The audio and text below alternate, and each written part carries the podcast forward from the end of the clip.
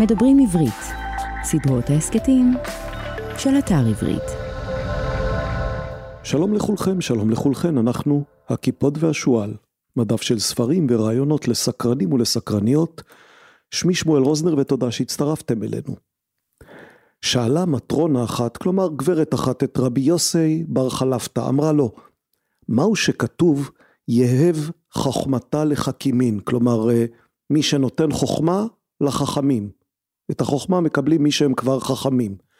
לא היה צריך לומר, שואלת המטרונה, לא היה צריך לומר אלא יהב חוכמתה לטיפשין, הם אלה שצריכים את החוכמה. אמר לה, יש לך קוזמין? יש לך עדיים, תכשיטים? אמרה לו, הן. אמר לה, אם יבואו אצלך שני בני אדם לשאול קוזמין שלך, אחד עני ואחד עשיר, לאיזה מהם את משאלת? למי תתני את התכשיט שלך? אמרה לו, לעשיר. אמר לה, ולמה? אמרה לו, עשיר, אם מאבדם את התכשיטים, יש לו מהיכן לפרוע, אבל אני מהיכן נפרע? אמר לה, כלומר, אמר לה רבי יוסי בר חלפתא, ישמעו אוזנייך מה שפיך מדבר. קוזמין שלך אין את משאלת אלא לאדם עשיר. הקדוש ברוך הוא ייתן את החוכמה לטיפשים? חוכמה לחכמים. זו אגדה קצרה שמופיעה בספר האגדה, חוכמה לחכמים, ולכן נדבר עם אביגדור שנען. הוא פרופסור אמריטוס בחוג לספרות עברית באוניברסיטה העברית בירושלים. שנען נולד בפראג, גדל בחיפה, למד בירושלים. הוא כיהן כפרופסור וגם כיועץ אקדמי של קרן אביחי ושל בית אביחי בירושלים. הוא כתב כמה ספרים אקדמיים חשובים, וגם כמה ספרים פופולריים שזכו לקהל רב, אולי אתם מכירים אותם. לא כך כתוב בתנ"ך, פרקי אבות, פירוש ישראלי חדש, וגם גרסה מוארת ומעודכנת של ספר האגדה, ספר האגדה של ביאליק ורבניצקי. על ספר האגדה נדבר איתו היום לא מעט, ונדבר גם על מסעי גוליבר של ג'ונתן סוויפט, ונדבר על שתיים דובים של מאיר שלו. שלושה ספרים שבחר עבורנו אביגדור שנען. לפני כן כמה תזכורות קצרות, בחודש שעבר העלינו ארבע שיחות, ארבע שיחות. חיים שפירא על סטטיסטיקה, חברות, פחד מוות ועוד כמה דברים, לפניו אורי גניזי על הספר אומנות המקל והגזר, לפני גניזי אלכס יעקובסון על האומן ומרגריטה, על תולדות משפחתו והרבה מאוד על זאב ז'בוטינסקי, ולפני יעקובסון שמוליק פאוסט על הספר תהיו חכמים ועל הקוד השימושי של התלמוד. כל אלה בחודש אחד, חודש מאי. כל ההסכתים האלה ורבים שהיו לפניהם זמינים לכם באתר שלנו kipshu.com, k-i-p-s-h-u.com ובאתר תוכלו גם להשאיר מייל כדי לקבל מאיתנו ניוזלטר פעם בחודש ולדעת בלי מאמץ מה התחדש במיזם שלנו. אגב, כשאני אומר כל ההסכתים שלנו, זה אומר 40. השיחה עם אביגדור שנען היא הפרק ה-40 בהסכת של הקיפוד והשועל. זה אומר שתוכלו לבלות איתנו כבר איזה 50-55 שעות האזנה, אם תרצו בזה. החודש הוא חודש הספר, ואי אפשר בלי להזכיר שלקיפוד והשועל יש סדרת ספרים נהדרת, השניים האחרונים בסדרה, כבר הזכרנו אותם, הם תהיו חכמים של שמואל פאוסט, ואומנות המקל והגזר של אורי גניזי. לפניהם היו שבע אגדות שלנו של עופר אדרת וגם חי של קרל זימר, שלפני כמה ימים זכה לביקורת מקיפה אוהדת מאוד בעיתון הארץ. בואו לדגום פרק מכל הספרים, ובקליק אחד תוכלו גם לרכוש אותם. בין השאר תוכלו לרכוש אותם דרך חנות הספרים עברית. סדרת ההסכתים הכיפות והשועל נעשית בשיתוף עברית, אתר התוכן הספרותי הגדול בישראל, המציע לקרוא בכל דרך ספרים דיגיטליים, קוליים ומודפסים. את הספרים שלנו תוכלו למצוא כמובן גם בדוכני שבוע הספר, אם תלכו לבקר בהוצאת כנרת זמור הדביר, שהיא זו שמוציאה את ספרי הכיפות והשועל בשנתיים הראשונות של המיזם. עד כאן הקדמות, עכשיו בחזרה לאביגדור שינן. על גמדים, על ענקים, על מדענים, על אמוראים, על דובים, על סוסים, על מאיר שלו, חיים נחמן ביאליק, על הנביא אלישע, על הדף היומי, על תרבות ישראלית, כל אלה מיד אחרי האות.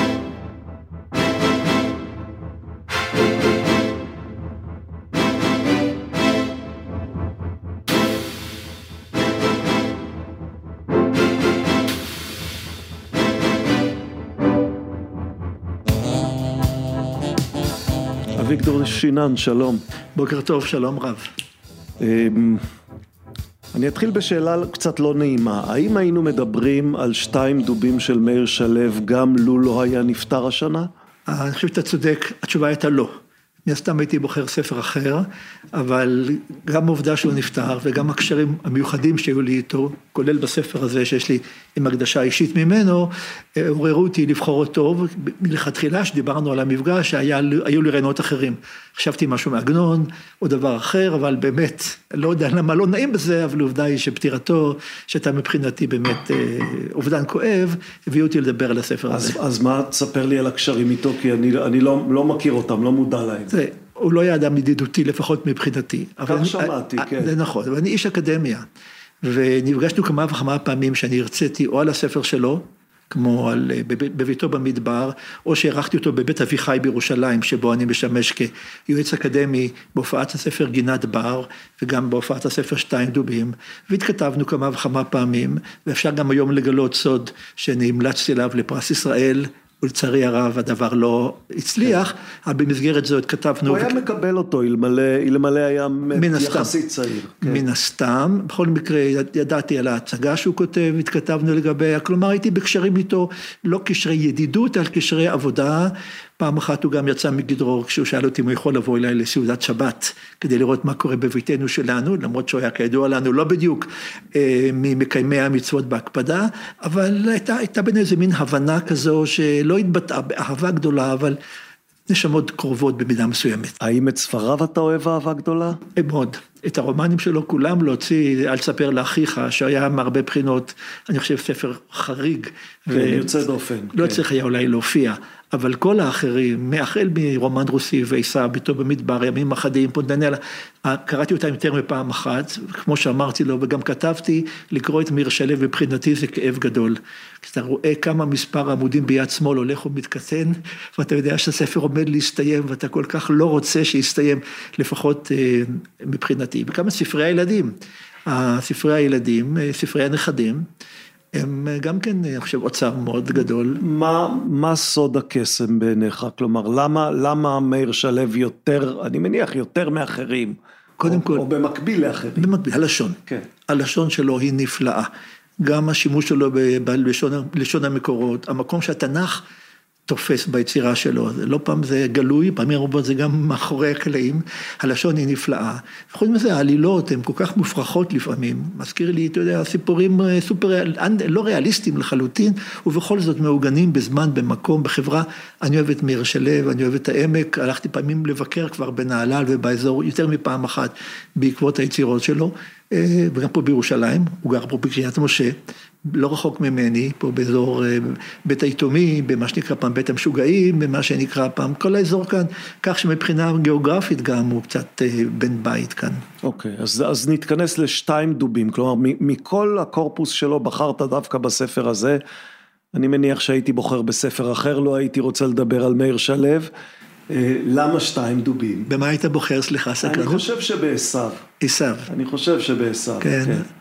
אני כבר הייתי בוחר כימים, בימים אחדים, לא הייתי צריך בספר נוסף, כן. ובאחת הפעמים שהופעתי יחד איתו, הוא אמר משפט מאוד יפה, והיו בעיניו כימים אחדים באהבתו אותה, אמר זה המשפט היפה ביותר שנכתב אי פעם, וכמה כואב ליבו שלא הוא חיבר אותו. כן, הוא באמת משפט, אה, הוא באמת משפט מאוד יפה. שתיים דובים לוקח אותנו לסצנה תנכית לגמרי אחרת. אני, אני, אני מניח שחלק ממאזיננו ודאי יודעים במה מדובר, אבל אולי נזכיר, זה האירוע שבו הנביא אלישע, סצנה נוראה, כן. וכל הספר הזה הוא ספר נורא. למעשה הוא חריג מבחינת האכזריות שבתוכו. אה, יוצא, יוצא הנביא אלישע, במקום שיוצא, ונערים מתקלסים בו ואומרים עלה קרח, עלה קרח. הדבר מזעים אותו, גורם לו לזעם, הוא מקלל אותם בשם השם, יוצאים דובים מן היער והורגים 42 ילדים. זה כל הסיפור. כן. אמנם חז"ל התקשו בזה מאוד וטענו שלא היה שם לא יער ולא דובים, מכאן מופיע הפתגם שלא לא דובים דובים ולא ולא יער, יער. כמובן, אבל זה סיפור אכזרי מאוד, אכזריות לא מובנת. מה כבר עשו אותם ילדים. קראו לו עלה קרח, עלה קרח, זה לא סיבה להעמיד מספר, ואז מדרשים, ואני גם עוסק במדרשים, אבל נגיע גם לזה, טוענים שהם היו אה, אה, ממזרים, בני הנידה, פושעים וכולי, כדי לה, להרבות בחטאיהם, כדי להסביר את העונש הנורא שקרה להם. זה סיפור איום ונורא, פרט לכך זה לא עברית שתיים דובים, כידוע לך. כן. ובספר הזה משחקים בזה, כאשר המספרת, רותה, שהיא מורה לתנ"ך, אומרת שתיים דובים זה שגיאה, זו שגיאה יפה. שניים דובים צריך לומר, אבל שתיים דובים זו שגיאה יפה, כי התנ"ך עושה אותה, ומאיר שלו אוהב תנ"ך, בנו של יצחק שלו. כן, אה, האכזריות ברומן הזה היא באמת חריגה, גם ביחס לרומנים אחרים של שלו, וגם ביחס בכלל לספרות בעברית. נכון. אז מה, זה, זה שיקוף של הסיפור של סיפור אלישע, כלומר מש, משם זה בא, או שמאיר שלו רצה לכתוב סיפור מאוד אכזרי ולכן נתלה בסיפור אלישע? אני לא יודע איך אפשר לענות על השאלה הזו, אני לא בטוח שהוא עצמו יכול לענות. ברעיונות שהיו איתו, הוא לא פנפנה שהסיפור נכתב דרכו. כלומר, הוא לא, לא תמיד אחראי לדברים עצמם. אני חושב שפה בא בחשבון גם עם הזיכרונות של המודחקים. של החברה שאותה הוא עזב, זה בא לי ביטוי גם ברומן רוסי למשל, הביקורת שלו על צביעות וכיוצא בזה, אני חושב שרוצה לתת איזה ביטוי מאוד מאוד קיצוני, ושלושה סיפורים שמסתרגים בסיפור הזה, ברומן הזה, כולם בעצם יש יסוד של אכזריות. כן, יש, יש סיפור של רצח, תעלומת רצח בעצם. שנפטרת רק בסוף, כן. שתי תעלומות רצח נפטרות בסוף. כן.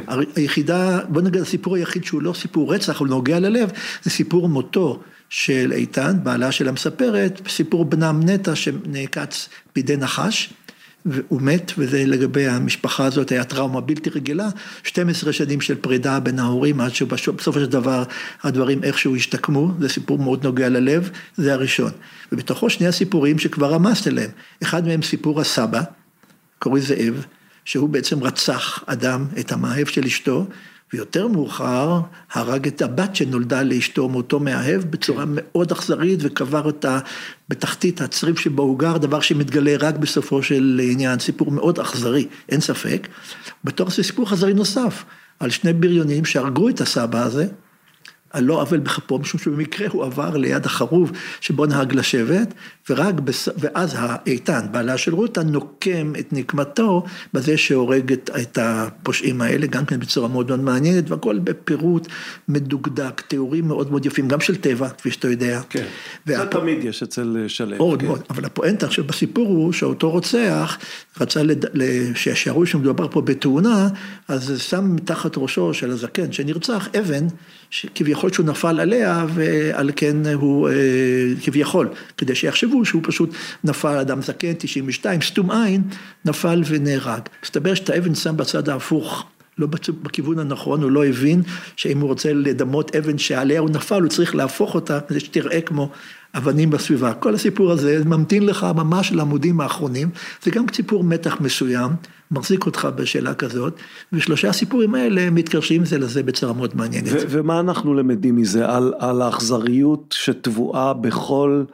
אה, חברה של, אה, של אנשי בראשית, של חלוצים? שיש שם אכזריות והיא דחוקה, הדחיקו אותה כל הזמן, ולפעמים היא עולה, תראה, כל היישוב ידע שהסבא רצח את המאהב, כל היישוב ידע. כל היישוב ידע שהוא נתן לעד, לרצח, נתן לו את המגפיים של הנרצח כדי שישתוק. כל היישוב ידע שבא הבריטי, הקצין הבריטי לבדוק, כולם הסתירו ממנו, מעולם לא פתחו את הפה ואמרו, וזה מסוג הדברים שחברה יכולה להכיל בתוכה, וזה סיפור של ביקורת על סוג כזה של התנהגות. כן, חשבתי, חשבתי עוד, עוד בדרך לכאן, כלומר זכרתי שהתלבטת עם אה, לבחור בספר של עגנון, וחשבתי על הפער העצום בין עגנון והטיפול אמ, הרחום שלו יחסית, אפילו באכזריות מסוימת, אין גם, אין גם הרבה אכזריות אצל עגנון, אבל אפילו באכזריות מסוימת, לעומת הברוטליות שבה שלו מטפל בחברה הארץ ישראלית, כלומר עגנון זה בעיקר החברה, החברה היהודית עוד בגולה, אחר כך גם בארץ ישראל, ו... ו אז מה, הפער הוא בין החברות או שהוא בין המספרים? אני מניח שהפער הוא בין המספרים, אבל כל אחד מנקודת המבט שלו רואה את הדברים כפי שהוא רואה. גם בספר הזה רותה מסתכלת אחרת מאשר הבחורה שבאה לראיין אותה, סטודנטית שכותבת עבודה על החברה בעמק יזרעאל, אז היא מסתכלת על דברים קצת בצורה אחרת. כלומר, נקודות תצפית זה תמיד עניין משמעותי בספרות, ועגנון הוא, עגנון הייתי אומר הוא אירוני. ואילו מאיר שלו פה היה אכזר הרבה יותר. לא, אבל אני שואל את עצמי אם זה משקף גם מעבר של החברה היהודית, המעבר, מ, המעבר הציוני של החברה היהודית, מחברה שהיא חברה נטולת כוח ולכן גם פחות ברוטלית, לחברה הארץ ישראלית שיש בה משהו, אולי באמת טבועה בנו איזה אכזריות, אה, לא יודע, בגלל השמש הקופחת או בגלל המאבק הבלתי פוסק על, אה, על הארץ ועל החיים. כלומר, האם זה רק ההבדל בין הסופרים, או שבאמת מש, השתנה משהו אצלנו? טוב, אני יודע שלגנון גם מדבר על ארץ ישראל. נכון. ומה שקורה נכון, כאן. אבל גם, גם, גם בארץ ישראל הוא מדבר בעיקר על חברת ה... הוא, הוא, הוא לא עוסק בחברה החלוצית שמאיר שלו עוסק בה, הוא עוסק בקבוצות אחרות שהן קבוצות יותר רכות. ירושלים, מאה שערים וכיוצא נכון, בהם, זה כן, נכון. כן. כן, אז אני מניח שזה תלוי במחבר קודם כל, בהשקפת העולם שלו, אולי באמת גם במה שהוא רואה לנגד עיניו. כלומר, מאיר שלו צמח בתוך העולם הזה, שאנחנו מכירים שם את משה דיין, ולאחרונה גם את אסי דיין, וגם את אה, אביב גפן, וכל החברה הגדולה הזאת היא חברה שמאיר שלו מכיר אותה. וייתכן מאוד שגם חלק מזה בא מתפיסת העולם של אביו. אביו היה איש מחתרת קיצוני, בניגוד לאימו. אמו הייתה, אגב הייתה מורה, תלמידה שלמדה אצלי באוניברסיטה, ומאוד כאב לי שהיא נפטרה בגיל צעיר, בתיה. בכל מקרה, אולי גם ינק מן הבית, אה, תפיסות קצת אה, קיצוניות במידה מסוימת אלימות, בלי להיכנס לפוליטיקה של אה, המחתרות ברגע זה. אינני יודע, זו שאלה שצריכים פסיכולוגים, ואני לא, לא, לא מגיע לעומקות לא, הזאת. בעניין הזה לא פסיכולוגים, אלא כמי שמשקיף על החברה הארץ ישראלית, האם אתה מזהה אצלנו איזשהו סוג של אכזריות שנתבע בנו בגלל... שוב, באמצע, באמצעות החלוצים האלה. אם אתה מגדיר אכזריות גם כחוסר חמלה למשל, אני מזהה את זה הרבה מאוד. אה, גם בחברה של ימינו שלנו עכשיו, זאת אכזריות גם יכולה להיות מתבטאת בזה שאתה לא מביא בחשבון את האדם האחר, ואתה מתעלם מצרכיו וכולי, אני סוציאליסט קצת אה, בתפיסות שלי, אז ייתכן מאוד שכך, אבל זו שאלה מורכבת מדי. עד כמה אתה מרגיש קרוב למאיר שלו, כלומר הרקע שלכם שונה מאוד, אה, אורח החיים שלכם שונה מאוד, השקפות העולם שלכם אני מניח שונות במידה רבה, כמה, כמה אתה והוא שייכים לאותה, לאותה חבורה באיזה אופן? לא, לא, פוליטית אני לחלוטין נמצא יחד איתו. מבחינת התפיסות הפוליטיות שלי זה דבר ידוע, אני קרוב אליו אה, ביותר, לא קיצוני כפי שהוא קיצוני, לא ביחס לדת, אבל כן ביחס לנושאי המשרות הדתיות. ופה מאיר שלם לפעמים עושה הבחנה בין הדברים, שהוא שיבח ספרים אחרים שלי, את ספר אגדה, שהוא נגיע אליו, את פרקי אבות, הוא ידע להבדיל יפה בין החיבור ובין, ה, ובין האדם המקיים מסורת לבין נושאי הדגל הפוליטיקאים. שמדברים בשם הדת, פה אני לחלוטין מזדהה איתו, וגם מבחינה פוליטית, ובאשר אל החברה הארצית, אולי מה שקוסם בי בו זה הזרות שאני לא מכיר את הדברים האלה מספיק. אני פה מסתובב בקריית משה, הולך לבית הכנסת שלי בקריית משה, עובר ליד בית היתומים, עובר ליד בית חינוך עיוורים, שגם אותו הוא מזכיר, ואני יודע שפה מאיר שלו היה וראה את זה קצת אחרת, אולי האזהרה הזאת היא שקוסמת לי. כן.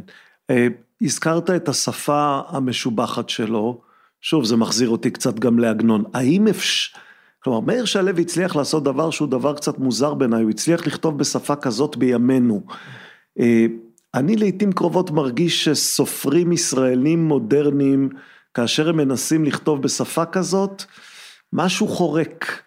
זה לא, כלומר, האם בכלל צריך עוד לכתוב בשפה כזאת? תראה, אני רואה, אני רואה הבדלה בין עגנון, עגנון כותב בשפה של ספרות היראים כן. וכולי. הוא מנסה לכתוב בשפה, בעברית, עברית שורשית מאוד ביותר, עם הרבה חידושי מילים וכיוצא בזה, אבל אני אומר שוב, השיבוצים שלו של טקסטים מקראיים, וגם טקסטים אחרים מוסיפים נופך של יופי לדברים, מה שאני לא מוצא בסופרים אחרים, שאני מגדיר את הכתיבה שלהם ככתיבה יותר רזה. אתגר קרת למשל, או אהרון אפלפלד, כתיבה רזה, היא לא אה, דשנה, כך לפי הבנתי. כמו הכתיבה של אה, מאיר שלו. אבל כלומר הכתיבה שיש בה משהו תמיד קצת פומפוזי כזה, היא לא, זה לא מרגיש לך לא שייך לימינו? אני לא מרגיש כך. אולי משום שאני קרוב למקורות וזה מדבר אליי. צריך לראות, לנסות להבין למה ספר כמו שניים דובים זכה להצלחה גדולה, וספרים אחרים מיונה ונער זכה למעלה מ-100 אלף עותקים, ולמה הספרים שלו תורגמו, זה עניין של שפה כבר, ל-26 שפות וכיוצא בזה. יש איזה קסם מסוים דווקא אולי בשונה הזה, בזר הזה, אולי. תגיד, כמה, שוב, בדומה לעגנון, או בדומה לביאליק, כמה אה, קוראים ישראלים צעירים בני ימינו בעצם לא יכולים להבין את שלו, משום שיש שם הרבה מאוד רבדים של משמעות שנשענים על באמת ידיעה עמוקה של תנ"ך וידיעה עמוקה של, אה, של הארץ. שמי שאין לו אותה, קורא את הסיפור בצורה שטוחה יחסית. אוקיי, אז אני קצת שאלתי חברים, שאני פוגש צעירים ממני, אני עובד עם צעירים ממני, באמת לא רובם לא קוראים את מאיר שלו. ואם קוראים אותו, קוראים אותו באמת רק ברמת העלילה. ולא יורדים לעומקי השפה וכולי. זה אחת הבעיות הגדולות של ההתרחקות שלנו מן המקורות, אפשר למצוא את זה, את האשמה במערכת החינוך, אפשר למצוא את בדברים אחרים, בתקשורת, אבל זה נכון, מבחינה זו. במי אתה תולה את האשמה? כלומר, בוא, בוא תאשים מישהו בדבר הזה. למה, למה צריך להאשים? החלטנו שאנחנו לא, לא ברוטליים. כן, אני, אני לא יודע, כלומר, עובדה שאצל שלו זה קיים, ועובדה שאתה מסתכל על דור צעיר היום, ואתה רואה שזה פחות קיים. תראה, הדור הצעיר היום זה נועה קירל, והדור הצעיר היום זה תוכניות טלוויזיה של מאסטר שף וכאלה, זה מה שאני רואה, שאנשים רואים, ושם אין באמת לשפה איזה דבר אה, מאוד מרכזי. אני לא מכיר הרבה תוכניות תרבותיות שפונות לציבור הכללי. אנחנו עובדים קשה מאוד במסגרות שאני קשור אליהן כדי לקדם את זה, אבל זה שילוב של מערכת החינוך, של התקשורת, ולצערי גם המשפחה. כל עוד אה, ההורים, עוד היה להם אולי משהו מעין זה, והם לא מנחילים את זה בכוח לדור הבא, אולי. כמה... אני, אני לא מקונן על זה, אלה עובדות. אתה לא מקונן על זה? לא מקונן, כלומר, כן. אתה לא דואג שמא בעוד 50 אה, שנה קוראים ישראלים צעירים לא יוכלו לקרוא את שלו בכלל משום שהשפה תהיה שפה לא מדוברת שהם לא מסוגלים להבין? זה תהליך העולם, היום אנשים לא יכולים לקרוא את מנדלה. ושמנדלה עלה, אבי הנוסח החדש הזה, גם כן היו אנשים ש... והנה מנדלה כבר הלך ונשכח, את ביאליק כבר כמעט אנשים לא יכולים, אה, לא קוראים, ואנחנו בתהליך כזה עגום, אבל אני חושב שצריך לראות את ה... אתה אומר עגום ואתה אומר אני לא מקונן על זה, אז או שהוא עגום או שאתה לא מקונן על זה. הוא עגום ואני מקבל אותו. יש דברים שאתה צריך להבין אותם לדעתי, אין מה לעשות. הבנתי, כלומר לא, לא היית נוקט באיזה פעולות... אה... אה, דרמטיות כדי לנסות לשפר את המצב. אני יכול לנסות עם הילדים שלי והנכדים שלי, ואני לא רואה אם זה תמיד מצליח, הם לא יעדיפו לקרוא עגנון, אלה דברים אחרים, לכן אה, אין, אין, אין, אין, אין דרך לדעתי לפעול בדבר הזה. כמה, כמה אתה מאשים בזה את עסקני הדת? או הרבה מאוד, וכמובן, הם גרמו להזרה אמיתית של, כאילו לגטואיזציה של החומרים האלה, לא, תנ"ך זה של הדוסים, תלמוד בוודאי של הדוסים, מה לי ולכל הדברים האלה. וזה נכון, מבחינה זו זה קורה, לא רק עסקני הדת, גם הקבוצה הדתית מת, מת, מתכנסת לתוך עצמה, אולי משום שהיא חוששת להיפתח, זה מתקשר שוב לכל אמצעי התקשורת ועניין של האינטרנט והטלפון הכשר וכל הדברים הגדולים האלה, זה חלק מהתמונה הכוללת, בוודאי. כן, עד כמה התהליכים האלה הם תהליכים שמעיקים עליך ביום יום, כלומר, אני אשאל את זה ככה, אתה אדם שבעצם חי חיים אינטלקטואליים במידה רבה, אתה עוסק בספריך ובהרצאותיך ובפעילויות שלך, ואתה יכול להתעלם מהתהליכים האלה ולהגיד, אני, אני חי את חיי, או שאתה יכול לתת לזה להשפיע עליך ברמה רגשית, אז, אז כמה זה, כמה, כמה אתה מרגיש שזה משפיע עליך? תראה, זה משפיע עליהם מאוד, משום שכל מה שעשיתי ב-20 השנים האחרונות, פחות או יותר, כן, מאז שהגעתי לגיל 50 ומשהו, ישבתי עם עצמי ועשיתי חשבון מה אני יכול עוד לעשות כעת, באמת החלטתי לפנות לציבור, הציבור הרחב ככל שאפשר, לעשות פופולריזציה במשמעות הטובה של המילה, של החומרים שאני עוסק בהם. ואתה יודע, היינו שותפים בספר האגדה, וספר האגדה הוא רק חלק מכל המפעל שלי שהתחיל בפרקי אבות. כן. בפרקי אבות שהיה הצלחה בלתי צפויה, נתן לי את הרוח הגבית להמשיך בדברים האלה, עד כל, להוציא סידור שאזל כולו, וספר האגדה שתדבר עליו, ופרשנות למגילות השונות, ועכשיו אני עובד על ספר נוסף, כלומר זה מנסה להגיע לציבור רחב, ואם יש כמה אלפי אנשים וכמה עשרות אלפי אנשים בחלק מהספרים, או שישים אלף אנשים בפרקי אבות שמגיעים לדברים עצמם, אז זו התרומה היחידה האפשרית שלי, אין, אינני יכול הרבה יותר מזה. עד כמה אתה מרגיש שההשפעה של הדברים שאתה עושה היא השפעה, אחד, מלכתחילה על אליטות בלבד ולא על הציבור הרחב באמת, ושתיים, עד כמה אתה מניח שהקוראים של הספרים שלך הם מלכתחילה שייכים לציבור הדתי? לגבי השאלה הראשונה אתה צודק, ספרים בכל זאת, מה שלא נעשה הם עדיין מגיעים לציבור, לא, אם לא אליטה אז קרוב לאליטה, אליטה וקרוב לאליטה, אני רואה מאחת התגובות שאני מקבל, אה, מצד שני אני מופתע לראות שגם ציבור דתי מגיע לדברים, לא החרדי. לא החרדי, אבל הכיפות הסרוגות שנקרא להם כך, לא פעם אגב תרעומת. אתה מופתע מזה שמגיעים? אני הייתי מניח שהם אלה, בעיקר הם אלה שמגיעים. תראה, הספרים שאני כותב, אה, הם לא שלומי אמוני ישראל, הם לא מקבלים את המסורת באדיקותה, הפירוש לקהלת אה, לא מקבל את הקביעה ששלמה כתב את קהלת ומאחר את הספר במאות שנים בתקופתו וקורא אותו לקטעים, לחלקים ומתקן את הטקסט. האדם הדתי, גם הסרוג, לפעמים הוא קצת אה, מאובן בדברים האלה ולא רוצה להיפתח. תראה, אני לימדתי שבע שנים בחמדת הדרום. מכללה בנתיבות, שאתה יכול, לנשים, לתואר שני, אתה יכול לתאר לעצמך מה היה סוג התלמידות כן, שיהיו. הקהל. הקהל. מורות מאזורי, מהמושבים שבסביבה וכולי, היה להם קשה מאוד בהתחלה בכלל לעכל את הדרך של הטיפול. מה, כשאתה אומר להם קהלת, תשמעו, זה לא באמת שלמה המלך כתב, אז, אז הם, קשה להם לשאת את זה? הם חוזרים שבוע הבא שהבעל אמר שזה לא נכון, והרב אמר שזה לא נכון, אני צריך להתמודד מול טענות כגון אלה. ובהצלחה, הצלחתי, לקח לי אבל שנה שלמה כדי לפצח את, ה, את הקוד הזה של ההתנגדות. נכון, נשים מבוגרות, מורות, במושבי הנגב המערבי, זה אולי לא המאפיין. אבל... אגב, איך, איך אתה מפרק את ההתנגדות הזאת? כלומר, אתה צריך לרכוש את אמונן באיזשהו אופן, מה, לבוא עם כיפה יותר גדולה כדי שיראו שאתה יהודי אדוק מספיק שאולי אפשר להאמין לו? איך, איך, לא. איך אתה עושה את התהליך הזה? עם, בהוראה? מול... כן, כן. אתה לא מדבר על הרצאה חד פעמית, אתה מדבר על הוראה מתמשכת. נכון. אז יש כמה טקטיקות. קודם כל, אני מתחיל בדברים לא מסוכנים. אני לא, לא שובר ביצים, הולך על הביצים בעדינות מאוד גדולה. אם אני רוצה לדבר על הספרות החיצונית, אני מתחיל בתלמוד. לומדים תלמוד ונתקלים בבן סירא בתלמוד. חז"ל מצטטים את בן סירא בתלמוד כמה וכמה פעמים. ומצטטים אותו בקדושה, כי הם אומרים, כתוב בתורה, שנוי בנביאים, משולש בכתובים, ומצטטים את בן סירא.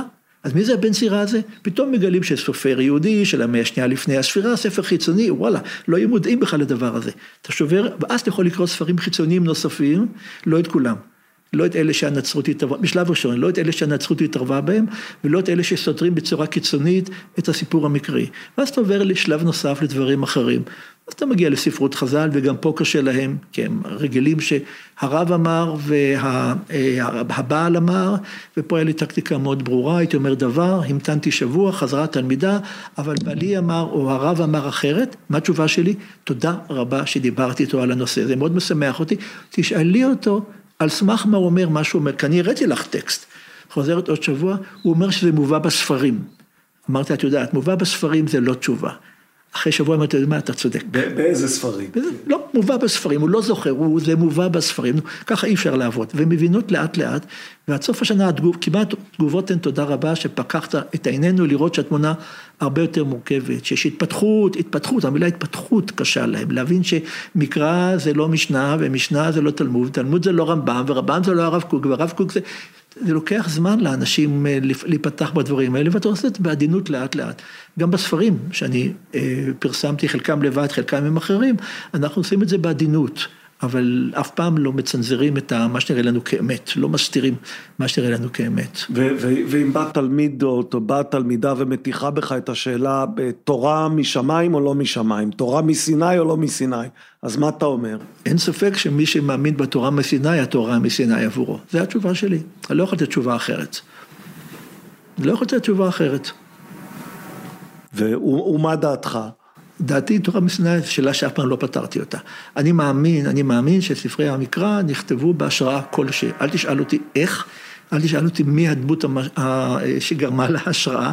אתה מסבך אותי בשאלות תיאולוגיות שאני עצמי לא... לא... הרי, הרי אתה, אתה כתבת כמה ספרים עם אה, בן זוגך אה, יאיר זקוביץ', בן זוגך לכתיבה יאיר זקוביץ'. אם הייתי מטיח בו את השאלה הזאת, הייתי מקבל תשובה יותר ישירה, אני מניח. בוודאי. הוא מגדיר את עצמו כחופשי.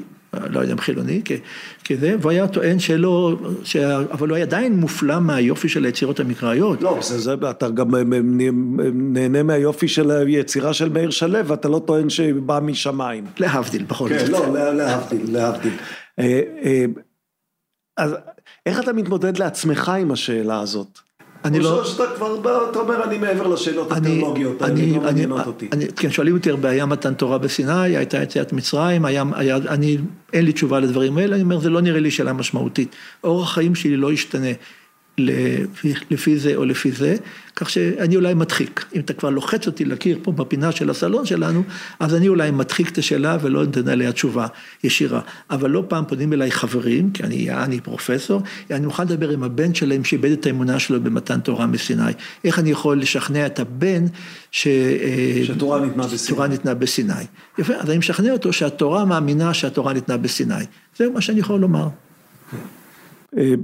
אה, הזכרת את התלמוד, כש, כשחשבתי על, על ספר השני שרצית שנדבר עליו, אז מיד, מיד שאלתי את עצמי אם אני, אם אני מתחיל ברבא בר בר חנה ומשם אני עובר למסעי גוליבר של ג'ונתן סוויפט. אז אני רוצה... זאת הבחירה שהפתיעה אותי. יפה, אז אני רוצה עוד רגע לקשר, לחזור למאיר שלו. אוקיי. כי בדיעבד... כי הפנטזיה קיימת גם אצלו כמובן. ודאי, אבל בדיעבד שחשבתי על השאלה על מה משך אותי בין הספרים האלה יחד, אתה אולי זוכר שבטוב, במאיר שלו, בשתיים דובים, יש שלושה סיפורי ילדים. כן. שבאמצע ש, יש... ש, שהגיבורה היא, ש... היא זאת כותב, שכותבת. כן, כן, רותה מחברת כן. שני סיפורים, וסיפור היא כותבת לבן שלה לאחר מותו. אלה סיפורי ילדים, מאיר שלו עם קלאסים. פתאום הסגנון משתנה, הוא הסגנון הפשוט, הבהיר שלו, אם כי לא בוחל משימוש במילים גדולות, משום שמאיר שלו האמין שגם ילד קטן יכול לשפר את השפה שלו. והשאלה הגדולה היא מה עושים הסיפורים האלה, סיפורי הילדים האלה, שהרבה מפרשני הספר לא הבינו או לא אהבו אותם. תנו לו אלה ספרי ילדים נפרדים שהיה לו בצנרת, אז הוא רוצה לתקוע אותם פה. כן, לא, אין ספק שזה הרבה יותר מורכב, אבל שאני נזכר שלאחר מכן, שמסעות גוליבר, שנגיע אליהם כשתרצה, גם הם עובדו לילדים. כי מה שאני הכרתי תמיד, עד גיל מסוים, זה סיפורי גוליבר ביצר גמדים, בארץ הענקים, עד שאתה מגלה את הספר הזה, ואתה מגלה שהמשותף לשני הספרים האלה זה המשחק בין הקורא המבוגר, בין הקורא המשכיל לבין הקורא הילדותי, כמו ספר סיפורי הילדים בשתיים דובים, והעיבודים לילדים של... של אה, מסעות גוליבר, זה אולי משך את ליבי, המשחק הזה. אתה יכול אפילו לטעון ש, שגם ספר האגדה, שהוא הספר השלישי שביקשת לדבר, כלומר בעצם אתה אוהב לעסוק באגדות. אני רוצה לטעון כך בדיוק, יותר מאשר כך, כי ביאליק במבוא במפורש אומר שאת הקורא הצעיר הוא רואה כאחד הנמענים המרכזיים שלו, כלומר את הדור הצעיר דווקא. כך שאני חושב שבכל השלושה האלה, בדרכים שונות, אנחנו הגענו למעין דיכוטומיה כזאת של מבוגר וצעיר, ספר אגדה, כבד הראש לכאורה, למשכילים זה, אבל גם איזה אלמנט שגם צעירים יכולים לקרוא, והרבה אנשים שפגשתי סיפרו לי שבילדותם, לא בצעיר, בילדותם, בינקותם, בצעירותם, בגיל ההתבגרות, ספר אגדה לא, מש, לא מש מידי, והיו קוראים בו חזור וקרוא, משום שהוא גם דיבר אל, אל נערים באותו, בא, באותה גיל, נערים ונערות באותה גיל. אז אולי זה מה שמשותף לחיבורים האלה, ואני לא יודע מדוע בחרתי בהם, לא, בדיעבד קודם, זה קודם, כך. קודם כל ניכר בך שאין לך משיכה לריאליזם, כלומר אתה לא מרגיש צורך שהסיפורים ישקפו מציאות שהיא מציאות אפשרית. לא, בוודאי שלא. כן. לא, לא, לא מעניין אותי, אני לא, תראה, אני לא קורא ביוגרפיות, מעניין, אני לא קורא ביוגרפיות. לא קורא ספרי היסטוריה? אה, לא קורא הרבה ספרי היסטוריה, לחלוטין לא קורא על השואה, זה כבר סיפור שונה לחלוטין, זה עניין אישי יותר, אה, משפחתי פרטי. לא, אני, אני לא קורא, אני קורא יותר ספרי, אה, ספרות יפה, כן. אני אקרא לה כך, אם מותר גם לספר ספרות הבלשים, לימינה בשעות שאני יכול גם אה, לקרוא. ספרות הבלשים היא כן יותר ריאליסטית במובן זה שהיא, אין, אין בתוכה פנטזיה בדרך כלל. כן, אבל נותנים לך לחשוב לכל מיני כיוונים שאתה אינך יודע, אחד הדברים ייפתרו וכולי, וכמובן את, ה, את הקלאסיקה, אם זה, אם זה פעם שנייה או שלישית את, אה, את אה, עגנון, ואם זה, אני חוזר שוב לאלתרמן, ואני קצת אולד פשן בדברים האלה. משהו מהספרים ש, שילדים או נערים קוראים היום, אתה קורא, כלומר, את ספרות הפנטזיה המודרנית? התחלתי הארי פוטר, וגמרתי את הכרך הראשון, ואמרתי, הבנתי. ולא המשכתי בדברים האלה עצמם, אבל נהניתי במובן מסוים, אבל איכשהו לא, לא, לא משך את ליבי. אבל אה, ספרות אחרים, אני רואה מהנכדים שלי קוראים, אפילו לא זוכר את הכותרות, אבל הם גם קוראים הרבה ספרי garbage למיניהם, כל מיני יומנים מדומיינים וכל מיני, אה, לא יודע מה. זה, זה מה שהולך היום, כלומר קוראים היום הרבה מאוד ספרות שהיא ספרות פנטזיה וספרות של ערפדים. ו... ביומנו של מיני... חנון וכאלה, זה, זה, לא, זה, לא, זה לא הדור שלי, לא אמרנו, אני בן 76, אז אני כבר שייך לדור אחר מבחינה זו. אותו. כן, אולי, אולי מה שהיה הגרביץ' בילדותך נחשב היום לקלאסיקה, ומה שהיום נחשב לגרביץ' עוד מאה שנה יהיה הקלאסיקה. מה שאתה אומר בהחלט אפשרי. אני לא יודע איך התקבלו, כי לא בדקתי את שאלת ההתקבלות. אבל באמת איך התקבלו ספרים הראשונים בשנות ה-30 וה-40, אינני יודע. כן, זו שאלה יפה מאוד. כן. מה אז ראו? אז בוא, בוא נדבר על גוליבר. מה, מה משך את לבך? קודם כל, מתי קראת את אה, מסעות גולי, או מסעי גוליבר בפעם הראשונה? הוא תורגם לעברית, זה ספר שתורגם לעברית לא מעט פעמים, ולא כל חלקיו תורגמו. יש שם הרי מסע אל הגמדים, ומסע אל הענקים, ומסע אל המדענים, ומסע אל הסוסים. ארבעה חלקים. נכון. כן. אז אני קראתי בילדותי את העיבודים לילדים, שזה שני הפרקים הראשונים, ארץ הגמדים, ולפעמים גם הרחיבו לארץ הענקים. כן. רק אה, כשהייתי סטודנט באוניברסיטה. אני זוכר, נתקלתי לראשונה בספר הזה, והופתעתי שלא ידעתי בכלל על קיומם של שני החלקים הבאים. כמו שאמרת, מה שבמיוחד אהוב עליי, חלק המדענים, במיוחד, אבל גם חלק הסוסים, שהם הרבה יותר לדעתי משמעותיים בעליל, בעלילות שלהם, בהשוואה לשני הפרקים הראשונים. אולי כן. משום שכבר למדתי את הראשונים בתור ילד, וקראתי אחר כך פעמים נוספות, ועכשיו שהופיע תרגום חדש, אני ישבתי וקראתי אותו פעם נוספת, ופעם אחת גם קראתי אותו עם... annotated, כלומר עם הערות שוליים, שנבין במה דברים אמורים, כי הרבה דברים פה אתה לא מבין, אתה לא זוכר, זה ספר אקטואלי שנכתב במאה ה-18. כן, זהו, תחילה, נדמה לי תחילת המאה ה-18. שליש הראשון אולי, כן, כן, על ידי כומר באירלנד.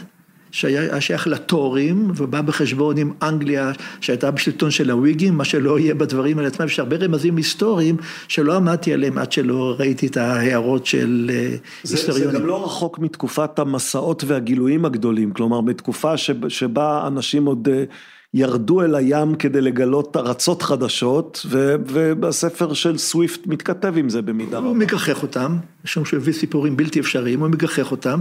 אז באמת התקופה של אה, רובינסון קרוזו, זה הסיפור של אה, כל מיני מגלי אה, מקומות נידחים וכיוצא בזה, והוא בא ללגלג גם עליהם, וגם על שלטת השלטון באנגליה, וגם על היחס של האנגלים אל האירים, וגם על הכנסייה שיש לו גם חשבונית. כלומר, זה ספר סאטירי נוקב ביותר, שהסאטיריות הבולטת באמת בפרק על המדענים, כמו שהזכרת, בלפיושה או במדינות אחרות, ועל ארץ הסוסים, ההוינהנים, ועל בני אדם שקוראים שם יהו, מאוד מעניין, כן. דווקא יהו. היום אלה בני אדם שהם משמשים כעבדים נרצעים, חיות פרא נאלחות ומזעזעות, את הסוסים האצילים. וזו ביקורת מאוד קיצונית על החברה, על, על שנאת האדם שבחברה, הוא מציג את בני אדם שם בצורה מאוד מאוד בוטה. בסופו של הספר, אם אני זוכר נכון, חוזר הביתה, והוא שונא בני אדם, אבל הוא אוהב סוסים. רק לאט לאט הוא חוזר אל החברה האנושית, אבל עדיין, כשהוא רוצה להירגע, הוא רץ לאורווה שלו ומנסה לדבר ביהוהית עם הסוסים שלו שם. כמה, כמה קל לך להזדהות עם שנאת בני האדם שלו? אישית, כן. לא, אני לא חושב שבני אדם הם כל כך נוראים, אבל אין ספק שבני אדם עשויים, עשויים להיות, לא כל בני אדם, קטנונים כמו הגמדים. גם אצל שלו בשתיים דובים וגם אצל סוויפט, אצל שלו זה, זה, אצל שלו זה אכזריות, אצל סוויפט הוא באמת, זה, זה, הוא מגחיך אותם יותר מאשר, יותר מאשר מתאר אותם באכזריות שלהם, אבל בשני המקרים אתה רואה סופרים שמביטים במין האנושי, במבט שהוא לא, לא חומל בדיוק. בוודאי, אתה צודק לחלוטין, ובכל, וכאשר הוא מדבר על ארץ ליליפוט, שהיא נמצאת בתחרות עם מדינה אחרת על השאלה הגדולה, מאיזה צד של הביצה צריך לבקר אותה, האם מצד האחד או מצד הכד, כמו שהוא קורא לו, ועל זה אנשים נהרגו ומלחמות, הוא מכריח גם בכלל מלחמות, ואולי אפילו רומז לאנגליה צרפת, המלחמות שביניהם והתעלה שביניהם, אבל באמת בני אדם הם יצור מרושע. גם הגמדים האלה, הליליפוטים, לכאורה כאלה חד קטנים בארץ הגמדים, הם די מרושעים בהתעללות שלהם, המלך שמתעלל באזרחים שלו והדרך שהם התעללו בו, ויש לו מבט לא מאוד אוהד את החברה האנושית לסוויפט. אבל מזדהות אני לא יכול עם כל התמונה כולה, קודם כל אני לא בן המאה ה-18, ושתיים, התמונה כנראה יותר מורכבת, יש הרבה טוב, הרבה חמלה והרבה אנשים טובים בעולמנו, יש גם אנשים שראויים להוקעה, זה נכון. אתה, אתה מזהה באמת איזשהו קשר בין הפנטזיה הגוליברית לבין הפנטזיה התלמודית שהזכרתי קודם? אה, אבל תראה, אם אתה מדבר על רבא בר בר חנה, כן, לא, הוא לא, הוא לא היחיד, הוא לא היחיד. יש, בתלמוד עוד, עוד כל מיני אגדות שהן סוג של פנטזיה. כן, הוא מביא, לקיצוניות, כי הוא סיפור מסעות, הוא מספר המסעות הקלאסי שלנו. כן, ואצלו זה, גם באמת דומה לגוליבר, כלומר גם הוא הולך למקומות שבהם הוא פוגש ענקים או, גמדים, אני לא זוכר אם יש לו, אבל ענקים בוודאי. לא, נראה לי שהוא יותר קרוב לברון מינכהאוזן. כלומר זה יותר אה, רבא בר בחנה, זה יותר פנטזיה, אבל היא לא מגיעה למידה של סוויפט מבחינה זו, לא בקיצוניות שלה אני חושב. כן, הוא מדבר על דג ענק, הוא יכול לדבר על דג שנראה להם כאי ועלו עליו ומה שקרה, יכול לדבר על, על מפגש, רבא בר בחנה, כן. על מפגש עם אווזים שהם מיועדים לו לעולם הבא והם מקוננים שהם כבר שמנים וכבד להם מתי כבר יגיע העולם הבא, והוא אחד מראה את הפליגלה שלו ואחד מראה את, ה, את, ה, את הפולקלה שלו, שזה מיועד לעולם הבא, זה אפילו מחייך קצת, אני לא חושב שיש הרבה מאוד אה, חיוך טוב לב בסיפורים של סוויפט, יש חיוך אולי אה, אירוני, או אני לא יודע, קשה להגדיר את זה, אני לא רואה, זה לא דמיון מוחלט בין הדברים עצמם. כן, הזכרת קודם שקראת אותו, כלומר קראת תרגומים וקראת גם את הספר annotated, כן. כלומר עם, עם הערות שוליים שיעזרו לך להבין את הספר. זו שאלה מעניינת, כלומר, האם, צריך, האם, האם יש טעם לקרוא ספר שאתה צריך את הערות השוליים כדי להבין מה הוא אומר? זו שאלה שאפשר לשאול נגיד גם על ספר כמו יוליסס. עכשיו אני קורא את יוליסס, אני אראה לך פה, אני קורא את יוליסס. אתה קורא את יוליסס האנוטייטד? אני קורא את יוליסס העברי החדש, כן. אשתי קוראת במקביל באנגלית, אנחנו קוראים בשתי שפות, אוקיי. כך קראנו דוסטויבסקי, כך קראנו טולסטוי, כך קראנו אחרים, והמהדורה שאני קורא, התרגום האחרון של יוליסס, יש בו מעט הערות שוליים, יש לנו בצד גם את ה annotated. חוברת של הערות שוליים, שגם מסבירה טיפה יותר את הדברים, אתה לא יכול להבין אחרת את כל החיים של אדון בלום שם באירלנד, יום אחד בחיים של אותו אדם בלי ספר. אני קראתי את עליסה בארץ הפלאות עם annotated, וזה הוסיף לי הרבה מאוד, אבל כמובן זה לא הקריאה הראשונה, לא הקריאה הראשונה. קריאה ראשונה תמיד... כלומר צריך קודם לקרוא בלי ההערות, ואחר כן, כך לחזור עם ההערות. הראשונה היא חפה מכל, מה שנקרא קריאה יחפה, קריאה חפה, מה שלא יהיה, אחר כך אתה יכול לחזור לקרוא את זה גם עם annotated. כן, אבל מה שאני שואל את עצמי זה אם, אם ספרים שיש להם אה, אה, הערות מהסוג הזה, זה לא סימן שהם עומדים להיעלם. כלומר, ככל שמצטברות הערות, אתה אומר כנראה שהספר הזה הולך ונעשה פחות, פחות רלוונטי לדור הקוראים החדש. לא חשבתי על השאלה בכיוון הזה, אבל אני לא חושב. את התנ"ך אנחנו קוראים עם annotated. כל הזמן. כל, כל הזמן, אה, אולי, אולי זה אומר שקצת קשה באמת לקרוא תנ"ך בלי, בלי הערות שוליים. תראה, בהקשר האקדמי מנסים לטעון שאפשר לקרוא מזמור תהילים כפשוטו יחף לחלוטין, אבל זה לא נכון. אנחנו מגיעים לכל הטקסטים האלה עם כל המטען הגדול שיש לנו, זה נכון. אז אנחנו קוראים תנ"ך annotated, אם זה רש"י ואם זה כסותו, להבדיל, או אם זה מה שהמורה נחמה אמרה לי בכיתה ו'. או מה שלא יהיה, זה נכון. אה, אבל אה, ספר לקרוא ספר אנוטייטד זה כבר ברמה האינטלקטואלית. קראת ספר, אפילו נהנית, אבל לא תמיד הבנת, עכשיו אתה פתאום רואה איך הוא משחק שם נגיד עם אליס, אליס בארץ הפלאות, עם מושגי הזמן, ועם סוגי הגודל היחסי, ואותה מלכת קלפים, היא מסמלת וכיוצא בזה, זה מוסיף לי, מבחינתי זה כן, מוסיף מימד. כן, אצל יש הרבה עניינים של מתמטיקה באמת, הוא היה מתמטיקאי. נכון, וזה לא הייתי, לא הייתי עולה על זה לפני שהייתי קורא את הדברים, את האנוטייטד, אבל קודם כל נהניתי עם הספר הזה כשלעצמו, משום שיש בו שוב פעם פנטזיה. הנפילה במנהרה. כן, הז'אנר שלך הוא כלומר הוא מסתמן כז'אנר מאוד מאוד ברור. או שאולי בגלל שהשיחה שלנו הולכת לכיוון כן, הזה. כן, כן, כן, כן, כי הספרים האחרונים שעל השולחן שלי זה ספר של דן כנר על מילותיהם האחרונות, הוא אסף את השלושה עמודים לכל אדם, מה המילים האחרונות שהוא דיבר, לא יודע אם זה פנטזיה או לא פנטזיה, כמובן תלמוד שאני קורא דף יומי, והוא לוקח לי הרבה מאוד זמן, אז אם שאלת לגבי הקריאה, הדף יומי בתלמוד, מסכת סוטה עכשיו, שיש עמודים שהם פנטזיה מוחלטת, ויש עמודים שהם דורשים מאמץ... אתה גורם לי עכשיו ל... חרטה גדולה משום שבגללך אני הפסקתי ללמוד את הדף היומי של התלמוד, אתה ודאי לא זוכר את זה, אבל אנחנו נפגשנו לפני, לא יודע כמה זה היה, חמש שנים או כמה זה, אה, בסוף הסבב הקודם של הדף היומי של התלמוד, שאתה למדת דף יומי וגם אני למדתי דף יומי, ושאלתי אותך, אז מה, עכשיו מתחילים עוד פעם? והתשובה שלך הייתה מין, לא יודע, יכול להיות שצריך לעשות את זה פעם אחת ודי.